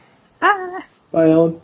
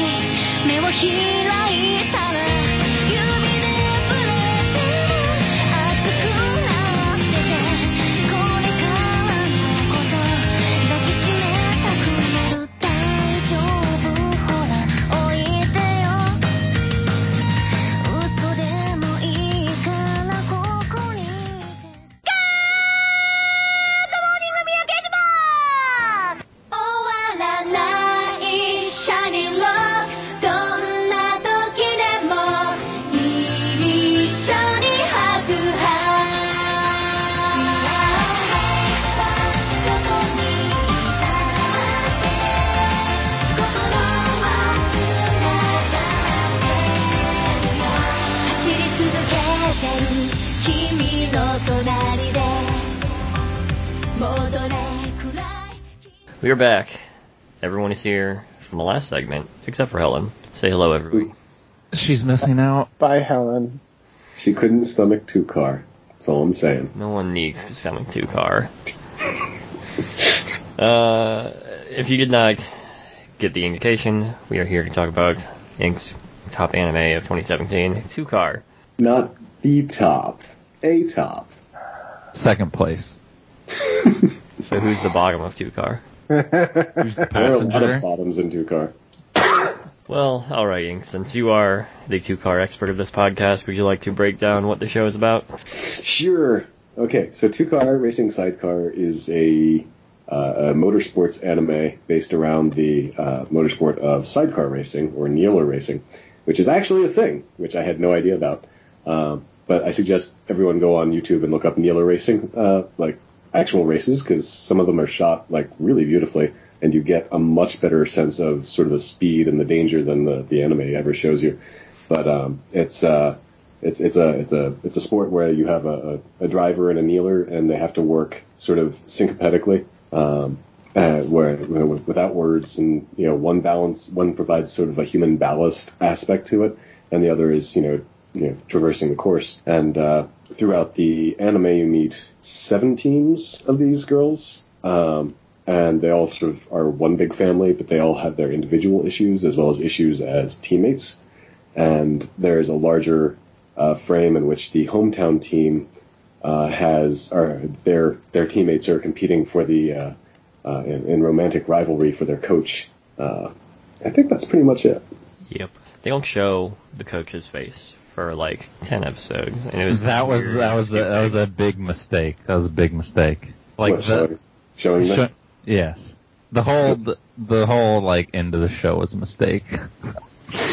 I, I love the, I love this Pelham aspect. Like, I, I really hope they would have carried through on that. I- I- one correction to, to what Ink was saying is the setup. We we don't meet seven teams. We meet six teams. There is a seventh team that you see their faces and they're given names in the recap episode of number nine, but you do not fucking meet these two characters at all throughout the other eleven goddamn episodes. what do you mean? There there's seven teams. Okay. You don't meet the seventh team at all. Like there are just two character designs in the background, like the three times they show up over the course. Of the the goth lollies. No, the, she had like purple hair. Like for real, they so every team gets like two episodes or maybe one episode. Yeah, the goth focuses on them. lollies didn't get an episode. Yeah, and then in the recap episode of episode nine, which there was a fucking recap Well, there's there's episode none, at there's two nine. recap episodes. That recap episode was. There's cool, two though. because there's well there's the first one where they actually like do some interesting stuff with uh by like redubbing previous uh stuff that they already showed, but then the episode after that they replay the exhibition race uh because technically all the flashbacks are over and now it's back in present day. Mhm. But but they, they, then they, they show up there. I'm I'm saying I'm not saying there aren't seven teams. I'm simply Yeah, picking yeah, yeah, yeah. They And two of the characters literally don't matter that fucking much that they you just see them like twice. Well, that's kind of the beauty of the show is everything is presented there's as no beauty of the 2D. show, Ink. well, but there is because like you you have all these just like stereotypes thrown out there. You have the the the childhood friends. You have the twinsiest of twinsies. You have you know the goth lolies. You have the uh, sadomasochistic pair, and all these things are just one note sort of things that you don't expect to actually build anything. But by the latter half of the, the, the latter half of the season, you actually start seeing how relationships affect one another and the whole group and all that sort of thing. And it's nice to see everything sort of come together. I think they did a really good job of it. Except the goth lolies, who, like I said, never really get explored at all. They're just there to be goth lolies.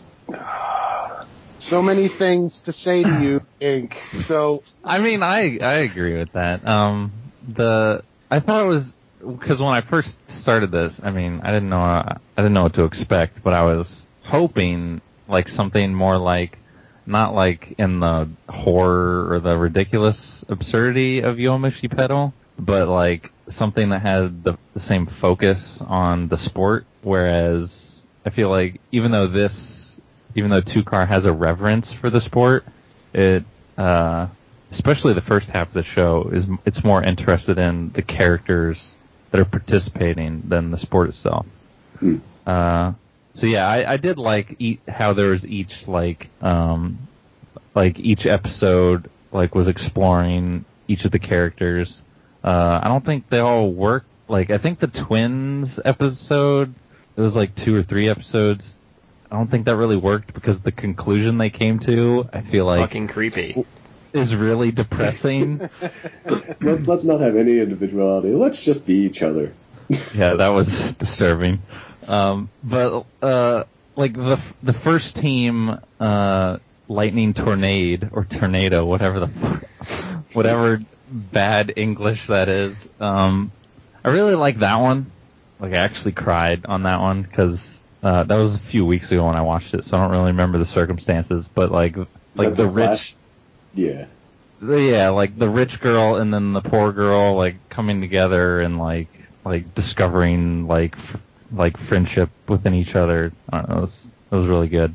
And then like the sadist and masochistic girls, that was it was really interesting because I feel like like it doesn't explicitly say it, but I feel like they want their roles to be swapped because they keep having these dreams where they're in the uh, the opposite roles but then like when they're on the track, you know, they're uh Izumi, the purple hair girl, she's, you know, the the sadist and then Nagisa's the masochist. But then they have those dreams and it's I don't know. It was really funny. That was, that was a great introduction. Like was. I think that was one of the cold opens to one of the episodes. Was just that. Uh, Yeah, the dream. Yeah. yeah. She's in the dominatrix outfit. which is which just like that was episode four, and like episode by episode three, I, th- I thought like, okay, this is this is rather mundane. It's you know just cute girls doing cute things. There's no context to this racing. It doesn't have any feel for it.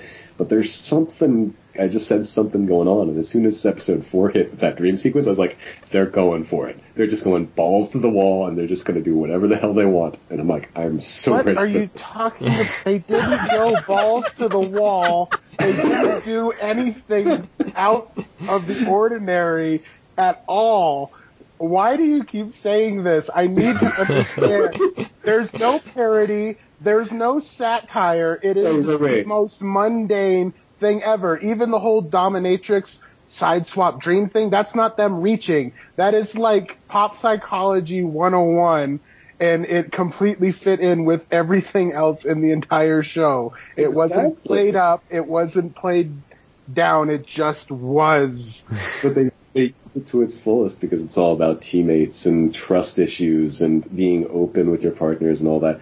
But if you're saying there's no, if they're saying you're saying there's no parody, what is Hitomi and Mao, man? Oh, Hitomi and Mao are like Best girls.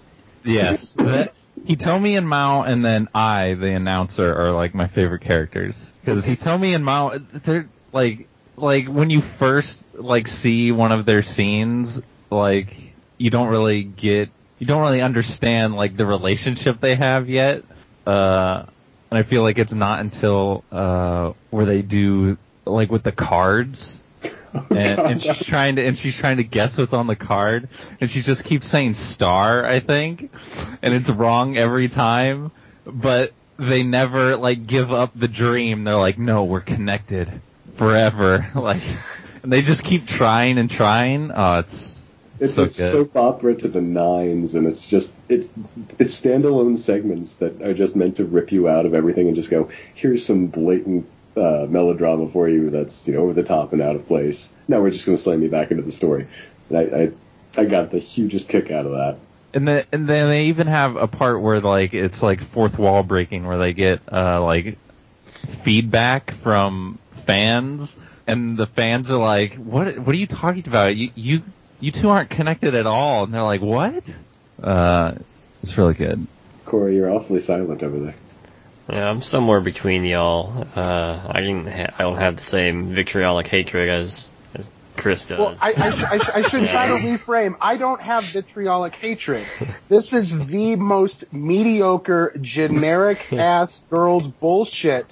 But ain't continually saying satire, it's parody, it's actually doing something, pisses me the fuck off because it is the most mundane and mediocre bullshit show. It's not bad. It's not super terrible, and by any means, it's just it's very it, and it it works on what it's doing, but it is not doing anything special, or nor is it trying to. But Ink keeps fucking saying so, and it has created a vitriolic hatred inside of me because it's the most mundane and mediocre fucking show of the whole goddamn year. I swear to God. Would you say it is the hamburger style show of the year? The Jap, uh, the hamburger style anime of the year? what does that mean? It's it's a running gag that starts to appear in like episode four, I think, and goes through episode seven. Oh, the- it's only in episode four, and No, they no. beat it to the the ground in that five minute span, and No, then no, they come repeat- back to it two minutes later. It's dumb. It- exactly. It's great because it's dumb. Because it's No, no, dumb. it's just dumb. Yeah, but what other anime has a copy paste joke? well. like- Several. That was that was so good because they're like, oh, it's like Control V for the twins, and then the other girl's like, wait, con- Control C, Control V, you mean like right click and then oh yeah. click on paste? Uh, And I'm pretty sure one of the episodes started with a grammar correction that that made me like guffaw. and there was also that uh, one of the Hitomi Mao scenes, like uh, Hitomi like makes this gasp that is like, I don't know, it's Like it's a level of gasp that the show was not asking for, but it received anyway, uh, and it was really good. So what did you guys think, of the actual like animation? Because one of the things I actually really thought was not done well, but I thought the uh, their intentions were really good. Was uh, having the the the kneeler move during turns while the camera was stationary and not really focusing on the two characters, just focusing on the bike moving down the track, and you could see the the kneeler changing positions while that was happening. And I thought that was a, a a good level of detail, even though it wasn't detailed in and of itself. I personally was very impressed that they somehow um, got Buichi Terasawa to be a guest animation director to make sure that all those asses have all the details in line. um, for the listening audience, Buichi I don't feel like it. Buichi Focus. is the creator of uh, Space Adventure Cobra and is internationally known as an ass man. Just watch Cobra; those asses. That's that's the level we were getting at here. I don't feel like it focuses on that though. No, I didn't say it focused on it, but if you look, those are some fucking detailed asses. I mean, they're wearing racing suits. It- So it's not leering at the asses, but those they're detailed. Like it was really weird because it mean- wasn't. I was expecting it to leer with how much detail they put in the asses. The the the sidecars are very detailed too. They are. It, There's it like of- like impressively detailed, like more than I was expecting, especially like retroactively because of the those two recaps. Yeah, and the CG I thought was fine, like it worked. I didn't think the CG worked at all. Really? Like no, like it was so jarring because you could tell they kept trying to move the the the the, the kneeler, which when they do it and they actually animated it, like they put in the time to make it look really good animated. But then it switches to the CG and the kneeler is still moving. Like that is the most jarring ass bullshit. Like I was really upset because the cars look like the CG for the cars blends, but the way that they move and the way that the kneelers are moving on them was super unnatural. Like it freaked me out. The thing that got me with the the the, the kneelers, uh, the the racing kneelers, was uh, you know when they were going in a straight line, they were always sort of doing that spy hunter wiggle, and you know they they could be going around a turn, they could be going straight, but they're still like wiggling back and forth by like a half an inch, and I'm like, uh, that's that's kind of dangerous. So I never thought the CG was really competent there. But Then- I will, I will, I will concede with you, Camellia. It's, it's not like Love Live season one CG. It's, it's not like Japan has come a long way. in Well, yeah, I just okay, so it's not that bad. I just finished Attack on Titan season two, and in in there, uh, the Colossal Titan is CG this time, and it looks so bad. Oh boy. Uh, but like in you know, two car can get away with a little more because it's like it's not as grand in scale, so the CG is easier. I feel like it's easier to blend in. Mm-hmm. Also, doesn't have the expectation thrust upon it like Attack on Titan. yeah, and also they they do a lot with camera angles in in two car to To the butts. to uh, well to to keep things like changing because it's easier than Left cheek to right cheek. no no Like I'm telling you, the butts were so super super prominent in this thing. Like I was I was I was taken back. I mean, literally every every racing scene where they're not CG, like they are, you know, thrusting the posteriors into the camera a la Keijo. Um, and you know, I, I, I, I didn't fault it for that. I found it all the more humorous because again, they're just pushing that boundary of how Not how pushing lewd they want to boundary. do. It's an anime thing to have butts in the camera, just like with the bouncing boobs. They're not doing anything, Ink. It's But they didn't- very, they didn't very have to. normal. But they did. No. Plus they have like five minute sequences in the hot spring where they're just talking. And like they're not really being leery about anything because no one's standing up, nothing's being blocked. Well, I mean everything's being blocked because they're sitting in the hot spring, but like no one's standing up and then having something blocked usually. They're just talking about stuff and it's like talk about it somewhere else. well i mean i feel like it's a. I mean i don't know how many women worked on this show but i feel like there's something to be said for an anime about racing motor like motorsports and like all the girl it's just like all girls and they like all do they're all do all their own maintenance and like they can weld and like do like like hook up their car to a computer and like like I feel like it's a little progressive in that way even though maybe the intentions behind it could be questionable um especially with the coach what the fuck but uh Yeah, that's like the one drawback, and I'd, I'd agree with you, Camille, on uh, on everything you just said. Just that, that, that one thing with the that the purpose behind the coach, behind the the, yeah I the rationale behind those two girls, just, just sort of Yeah. drags everything down because they're racing for him instead of themselves. Yeah, like I think Yuri and Megumi are interesting because they like hate each other to some extent. Uh, so it was interesting for the ostensibly main characters to have that sort of relationship, but the the show doesn't understand how creepy it is for them to be in love with the coach and the coach like there was there was there was a little bit of hope there at the end where the coach is like oh, I'm marrying this adult lady and I wanted you to meet her. And I was like, okay, maybe it's going to pull out of this. And then, uh, no, it doesn't. It, it, it, it didn't learn anything. It knows nothing. And at the very end, it's like, no, I like, yeah, they're in love with the coach and this is how it's going to be. Like, it's and totally that whole okay. That whole thing is only one small part of of ha- of why the the narrative of the show completely fails, because that's the running theme. Ink said earlier that it starts to come together in the second half. No, I I was able to figure out exactly what it was doing from the start. Um, when you have the very first um, side episodes where all of a sudden it randomly goes off to other characters, it took me a while to figure out that oh they're just going to do little uh, exposés on these other teams.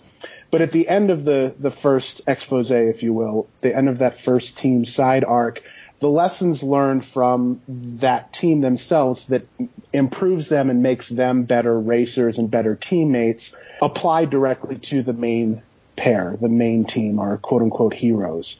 And that, that was what they were doing. They were having all these side stories where all these other teams were in conflict and they were all smaller functions of the larger problem that existed between the two main people.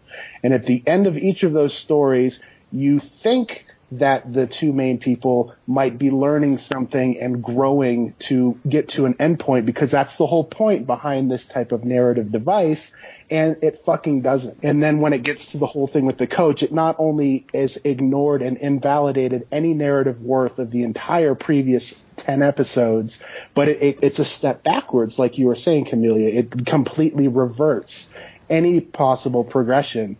Like, I mean, how do you whole- fail that bad when that's that's your narrative hook? Like, that's the style. That's that's how you're trying to tell the story, and you completely drop the ball.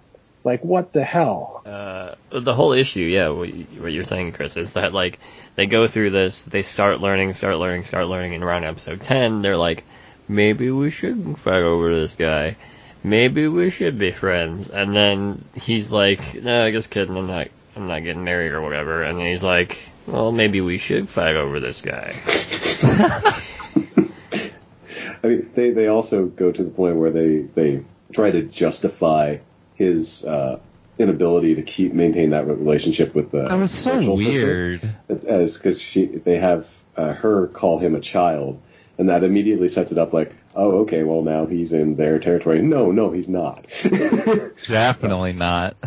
But if if, If you, you want to look at like a child and are 30 years old, it's totally fine to date a 17 year old.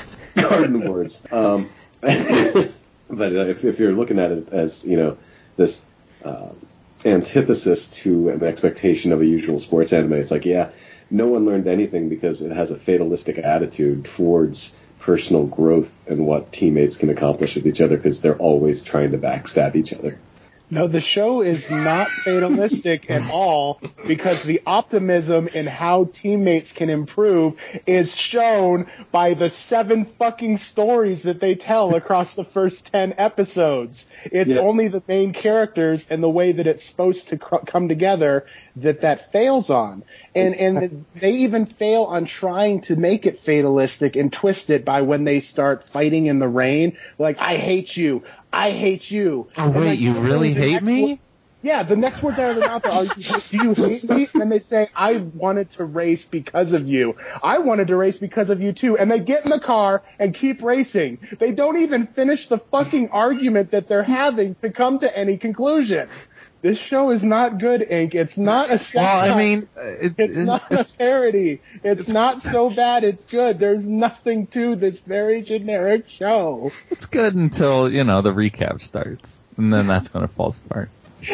I thought that, I thought for a recap episode that was actually a really good recap episode with because they had the AV club people sort of Yeah. and remix it that way. There's no reason for a recap episode. No. None whatsoever. Well, I At mean, episode nine. It's not even episode eleven, like right before the finale. It's at episode nine. You're just barely halfway through the show. I really, I think my favorite episode is probably Eyes episode. Uh, I don't know. I feel like I could identify with her a lot. Is that the announcer lady? Yeah. She was weird. Yeah. I didn't like Hey. that because I didn't What? like them all. Like what? that was that's a one-time joke. The announcers It didn't feel like a joke. I mean, one-time jokes that are beaten to the ground. I feel like her story is not a joke, but like No, no, no. The the the, fact her idiosyncrasy is is a joke. But yes, but that's like But her it just- story was built around that idiosyncrasy. Give her a Yeah. microphone, and now all of a sudden she's this loud, obnoxious, bombastic character. It, well, the, well, with the episode, I felt like it was. I mean, I'm not gonna give it this much credit because it doesn't deserve it. But um, like you could see how, in a way, she might have depression or something. Um, like she doesn't believe like she can do anything. She doesn't like anyone else. Uh, and it and it just it's just like bubbling up this whole time and then when she gets the microphone she just like explodes with emotion uh i just that scene i just thought it was really amazing i don't know it made me cry uh but See, Camellia laughed and cried. This was a great anime. it was great until you know the end so That doesn't make a great anime. Like anime Which- or media can twist your emotions in ways that are manipulative and make you cry or laugh. i don't or think it was being manipulative Well, no, Well, I don't think it was use either. of But use of music, use of camera angles. That's all manipulation. You, you put a piano and strings in there, like your audience is going to start crying, or be more prone to start crying than they would have had with had they had different instruments or no music at all. I don't think this was like uh, Sinisteric's manipulation. It was just like But normal it's like- creating like, entertainment media manipulation. Yeah. I don't know, I just- no sinister maliciousness. It's just that's how movies and TV shows work. Yeah i just i just liked how she like said like everything and then at the end everyone was like all like reassuring to her like there was no like like how could you think that or like i don't know it was very comforting. So I it, was, it was sort of the it was sort of the same thing as the with with the first two characters with the rich girl and the poor girl, Chiyuki and Misaki, but like more intense because I felt like I could relate to it more. But I remember no one's name from this show. I don't either. I, I had to rewatch the uh, an episode just to remember Hitomi and Mao. they were my favorite part of the show. well, I have the characters up on the screen, so it also helps. I Which I, I, th- I thought I thought the Hitomi and Mao stuff like that was pretty good because when it first came up when it when it first came up it reminded me of Utena Yes. Ikuhara's Greek chorus Yeah. um Hangman but- is a good anime, and this one is less good. yeah Hey. but, but the thing that was bugging me like the whole time every time they would show up I would be like who the fuck are these people because you literally see them for 0.2 milliseconds in the first episode when they're like, here's team one, here's team two, here's team three. And then when the recap happened in episode nine and they redid, here's team one, here's team two, here's team three, I was like, oh, they're part of the fucking racers that are in here. Like, where the fuck did that come from? Yeah, it took me Well, till about their fourth or fifth appearance for me to realize that they were racers. What? I knew that they were racers, but I thought maybe they were like, you know, judges that had come in or something, not like actually one of the seven active fucking teams. Actually, I'm when they were doing like the announcer flashback episode, I was like, I don't remember these racers. I'm hurt. Yeah, was- they don't they don't get their own episode. Their their whole relationship is told like like episode. throughout the whole show. I think their T bit was the funniest one. Every bit was the funniest one. Yeah. No, the T bit was definitely the funniest one. What if I told you all their jokes were technically exactly the same, just using different props? They were the Oh, they were. same. That's what made it great. That's why the T one was the funniest because it was the best one, Because T is better than. best execution. T is better than tarot cards. Although then again, they those can't aren't be same. tarot cards. I can't remember what they call those. They were just Oh yeah. they, they were the Kakegurui cards. They're, they're like the I I, I, Yes. I think of them as like the psychic cards because in the first Ghostbusters, that's the test that Bill Murray is doing to test for ESP and his students. It's those same same cards with the shapes on them. That's all I associate those cards with. Ditto. And now two car. No, never two card. I don't think those cards. So I have a question for Ink. Ink. I have a question for Ink. Is it about Love Live? It is. Do you realize that the end of episode 11 and the first half of episode 12 of Two Car is literally the exact same story from the end of episode 11 and the beginning of episode 12 in Love Live? What? I, I remembered so little of Love Live. I In, in, Love, in Love Live tournament. season one, they're they're they're at their final preliminary match, you know, Oh. concert, and Honoka fucking gets sick, and there's the rain, and everybody's all Oh, worried, and shit. ambulances. You're and then the right. next Oh yeah. they start fucking fighting. They- They start infighting, and that leads to the whole Kotori. She's leaving, and no, you're my best friend. No, you're my best friend. It's literally the same fucking story arc that is here in Two Car, except oh, they got into an accident, and the redhead girl. She really shouldn't have been racing. That was very irresponsible. I just, I, I was thinking about this when I watched those episodes last night. I was like, man, so Ink loves Two Car so fucking much, and here it is, like beat for beat, goddamn Love Live. And I recall this being the one part of the first season of Love Live that Ink actually actively disliked. Huh. No, that's for a different reason though. That was for the reason Kotori was leaving. Uh, the fact that uh, Maki was saying like no go or something. I can't remember the exact exact thing. It was it was the circumstances surrounding. Uh, uh, the, oh, I know. Remember, I remember now. It's now uh, Honoka, right? The green girl. What? Honoka's I not can't the green girl. it. She's the main girl. Oh, uh, who was the green girl with the fashion? Uh, Kotori. drive? Yeah, that's Kotori. She she like had this this uh, opportunity and she you know kind of was denied that by having the other girls wanting to you know keep her there. Uh, but that was a that was a different podcast. It's friendship, Ink. And then also when we just did the the Secret Like Santa none, podcast, none of these none of these girls had anything else to do, so they all drove together, and that's that was fine. Yeah, and in the in the Secret Santa podcast where where Pat's watched Love Live, that was like the one thing that he disliked about the first season as well, because all of a sudden it tried to interject interject all this drama when it didn't really fit with the rest of the show. Oh, I'm still talking about Two Car, and I just keep pretending to say Love Live. But that that's what the thing is. Like Two Car just keeps injecting drama for no, No, reason, and it's, it's awesome. just plot beats. Ink. It's the most cookie cutter, cut and paste from other things. Control C, Control V. Like, and this is an anime original. This is, it's not based off a manga or anything. This is literally a committee sat down and copy pasted from so many different. Ah, I wouldn't say that. Oh my god, I would totally say that. I think I did. Sorry. Any other thoughts? We're finally done with the two car I think podcast. This so. can go Uh, into the dark corner where it belongs and I never don't. ever again. Was there a an episode with the girls with the uh the octopus and the takoyaki in her hair?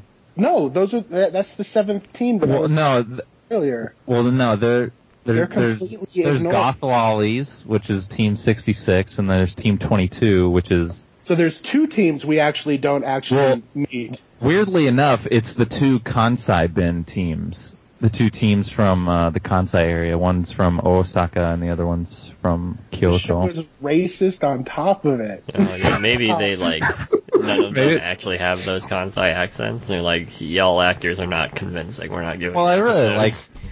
I don't know. I like that they. I always like to hear the the accents. So Well, any uh, any closing thoughts on Two Car? Yeah.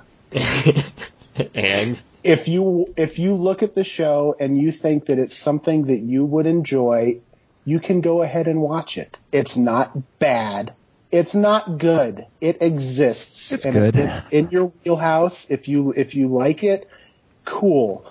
Do not watch this show because you saw Ink posting a 0.2 millisecond blip where the girl's bike lifts up in the air and he fucking the G's. he did the goddamn screenshot equivalent of finding the in between and saying, "Oh, look how funny and silly this show is," when you don't even fucking notice it in the actual context of the show. And he says it's a satire or a parody. Don't watch it because you will be angry because that is not what it is.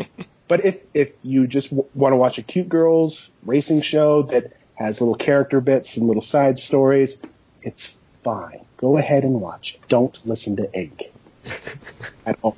Ink, what are your final thoughts? He's mostly right. Uh, but also enjoy it for the understated and over-exaggerated comedy that runs throughout the show. Uh, because while it is, you know, a, it uses sport, motorsports as its its vehicle of choice, it is very much just a you know character drama, as many of the sports anime are. uh, and vehicle. yeah, yeah. this uh, the show isn't anything like world shaking, but it was an unexpected delight that I found uh, that I myself enjoying. I thought this was just going to be stu- the one of the worst shows of the season, and I watched it, and I ended up actually really liking how it it, it fit all its pieces together. Your expectations were so low that the mundane become extraordinary. Exactly. Well, Camellia, final thoughts. Uh, I liked it uh, until you know the second half, but you know, uh, like the the recap of even though you know that first recap episode does some interesting things, like ultimately I felt like that was, was like it was like opening the door of like oh no it's gonna fall apart, and then focus like the coach coming back and then showing his face, and then it's just like oh no it it's really gonna do it. Uh, Maybe the staff just like completely changed. Because I feel like on on paper they cannot change, but like now the sub director or whatever is now the the person in charge, and they're like, well, let's just fucking do something else. Because it the the two main characters uh, Megumi and Yuri are like the least interesting of all of them, uh, and I I don't like how both of them are defined by their love for the coach. You know, uh, it's like it's why I don't like uh, Misaka and Attack on Titan anymore because she's Mikasa. Whoops, got it backwards. Mikasa Sukasa. Mikasa, no, because like because she's she's totally defined by Eren, and it's just like she has no personality of her own, and like if if they just like let it go and they're like, oh, you know, we like racing for our own reasons, but That they're was like what they were they to completely rejected that. Uh, I you know there I think there's reasons to watch it. You know, Hitomi, Mao, uh, I, the first two girls, uh, Chiyuki and Misaki, and the you know the S and M girls. I will say there there was one episode that I actually think like I would recommend to people like, hey, maybe not watch the show if you don't care, but watch this one episode. Problem is that I don't remember which episode it is. um, it's either episode two or three um, when the all the all the crew, uh, all the teams, they showed up on the island for the very first time, and they go out to do fireworks. Which I Oh, didn't yeah. know what they meant by that, but the the animation and just watching them ride around the track, you know, with these big spiked Batman, you know, shredder from Newton Ninja Turtle gloves on, scraping the ground. That was really cool, and that looked the the, the Oh right, yeah, where they all get on the like the non-racing versions. Yeah, like I don't know if that that's, was like- really good. And I don't know if that's taken from real life or if that was just something they thought of saying, hey, this could be a thing. But uh, yeah, that, that was gorgeous. I love that part. Forgot about that. I'm trying to find out what the sales are because I have a feeling they're not going to be good. no. There is Which- not going to be two cartoons. I mean, I don't know they Radar. hinted at it. 'cause- I mean that makes me sad because you know, as much as you know some of the stereotypes and tropes that they unfortunately stick to, you know, you know, girls racing is definitely progressive. Um, so you know, I want to see more of that. Like uh, Danica Patrick just retired from NASCAR, which is really disappointing. Uh, but because it's mostly all white males. Uh, my friend told me there's going to be a black driver now, which is, you know, that's a step forward for NASCAR. Like the one Uh, black Republican yes, the one- Yeah. No, the, the thing is, is you're probably more right on that than you think, Corey. He will be the one black Republican. No, he. No, he literally is. Um, but you know, I, I want to see more stuff like this. So I hope it not selling because it doesn't look like because it came out on the 22nd. And looking at the sales for the week ending in the 24th, it doesn't even chart. Uh, so On that ANN poll, it was it ranked like I think it was number tied for amongst five shows for number eight from the bottom. eight from the bottom. eight from the bottom. Oh, oh no. I don't know Yeah, what algorithm they 2017. used, but they had it higher than Minami Kamakura. They had That's it. right. They, it was like right above it. Like they were right next to each other, but they had the same number of votes. Nami Kamakura was at least funnier. no, it wasn't. It had the it had that healing anime property where it was just pleasant and nice to It watch. was so good. Nothing happened. It just it was just relaxing. This doesn't this isn't relaxing. Like they're trying to tell a story and excite you, but not really pulling it off. Yeah, well, I mean, Nami Kamakura was trying to sell Kamakura uh, as like a good town to explore on bicycles, and this one is actually trying to create drama and contention between these teams that never have drama or contention between them in the scenes that we see. Oh, weird. It's actually only three volumes. It's probably because they don't expect it to sell very well. You should buy them. No, it's not. It doesn't meet the. You know, I just the only ones I've bought recently are you know Re:Creators, of course, and Made in Abyss, because those are just you know so incredible.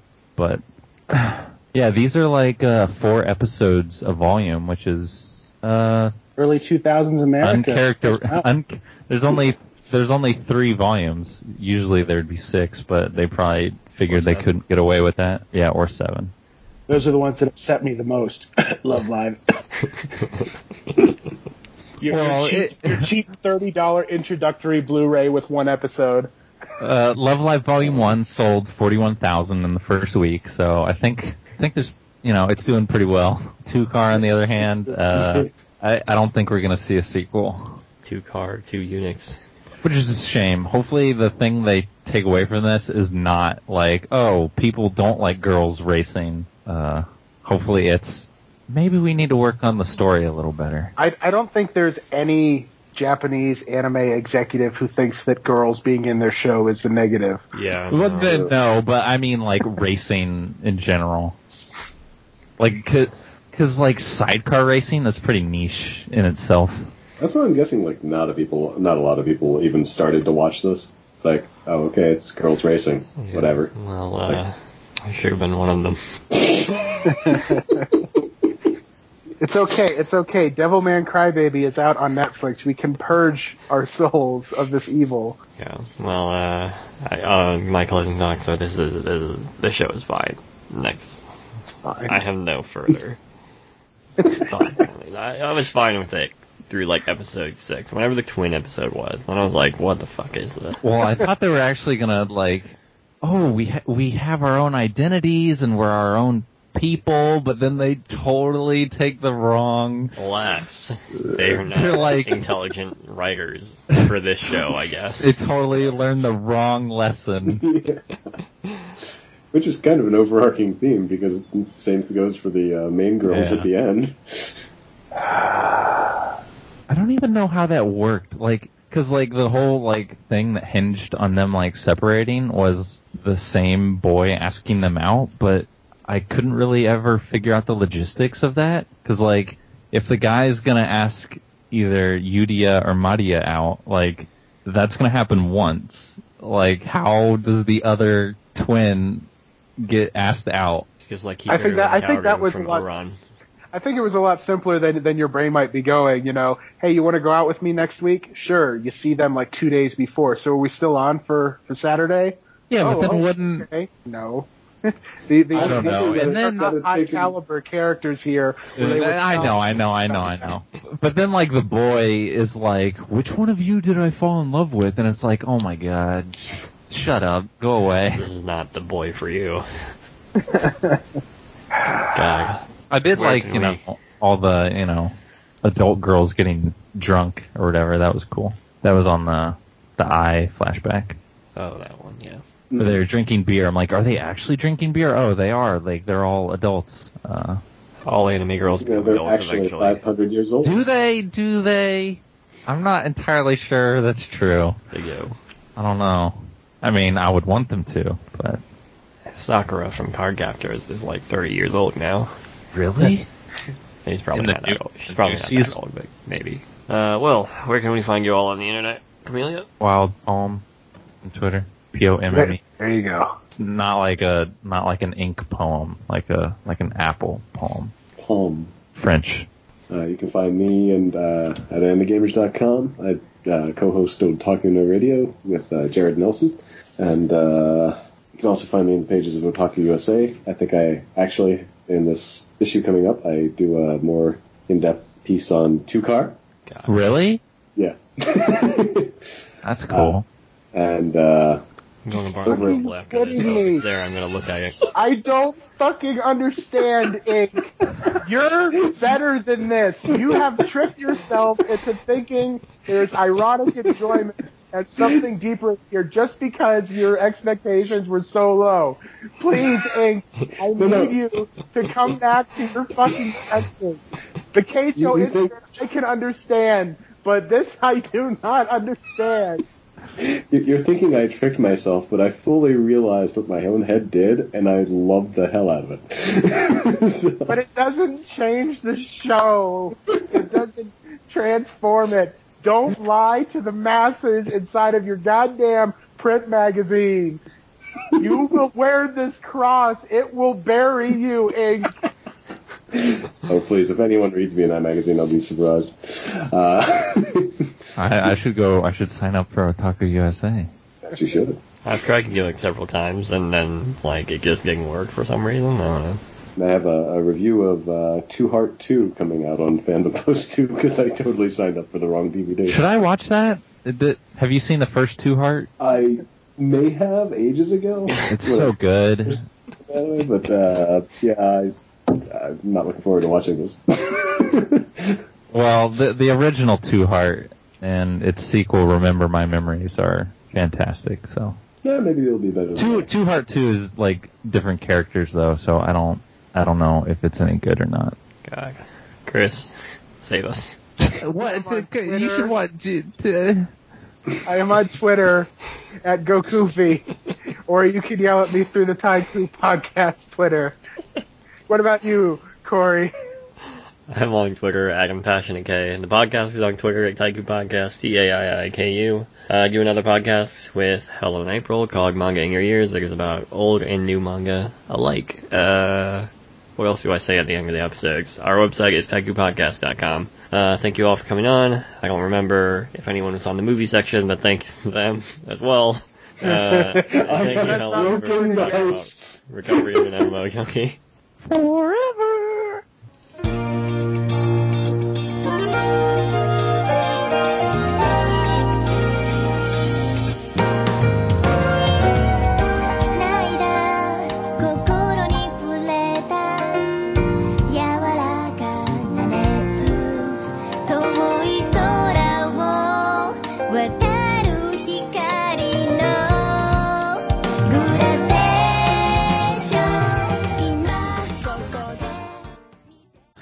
Corey, it's been a long time since I've talked to you. I know. Has the la- the last four hours treated you well? Uh, yes. I went to Barnes & Noble, there was a giant line. For what? for Books. books. What do you think you buy at Barnes & Noble, Chris? Look, I I, go know, to Barnes and Noble. I go to Barnes and Noble every week. It could be like two days before Christmas, and there ain't nobody at the fucking Barnes and Noble here in town. Like they're they're ghost towns, and I prefer it that way. I I don't associate these stories with having lines.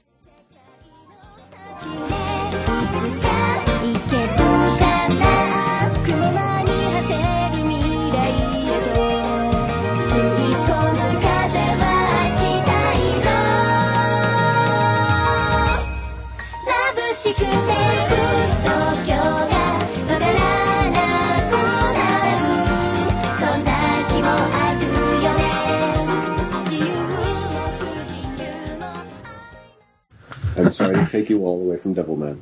I got three episodes left, Ink. I'm very upset with with this. Wow, you're going through it fast. There's, it's only ten episodes, and it's really, really good. So yeah, you watch it pretty fast. So why haven't What? you already watched it all? Because I had to fucking finish watching some garbage ass bicycle racing show at the last fucking minute. That's why, Ink. Oh, That's so I- why. So I have my stinger now. Tell us how you really feel. yeah, seriously. oh.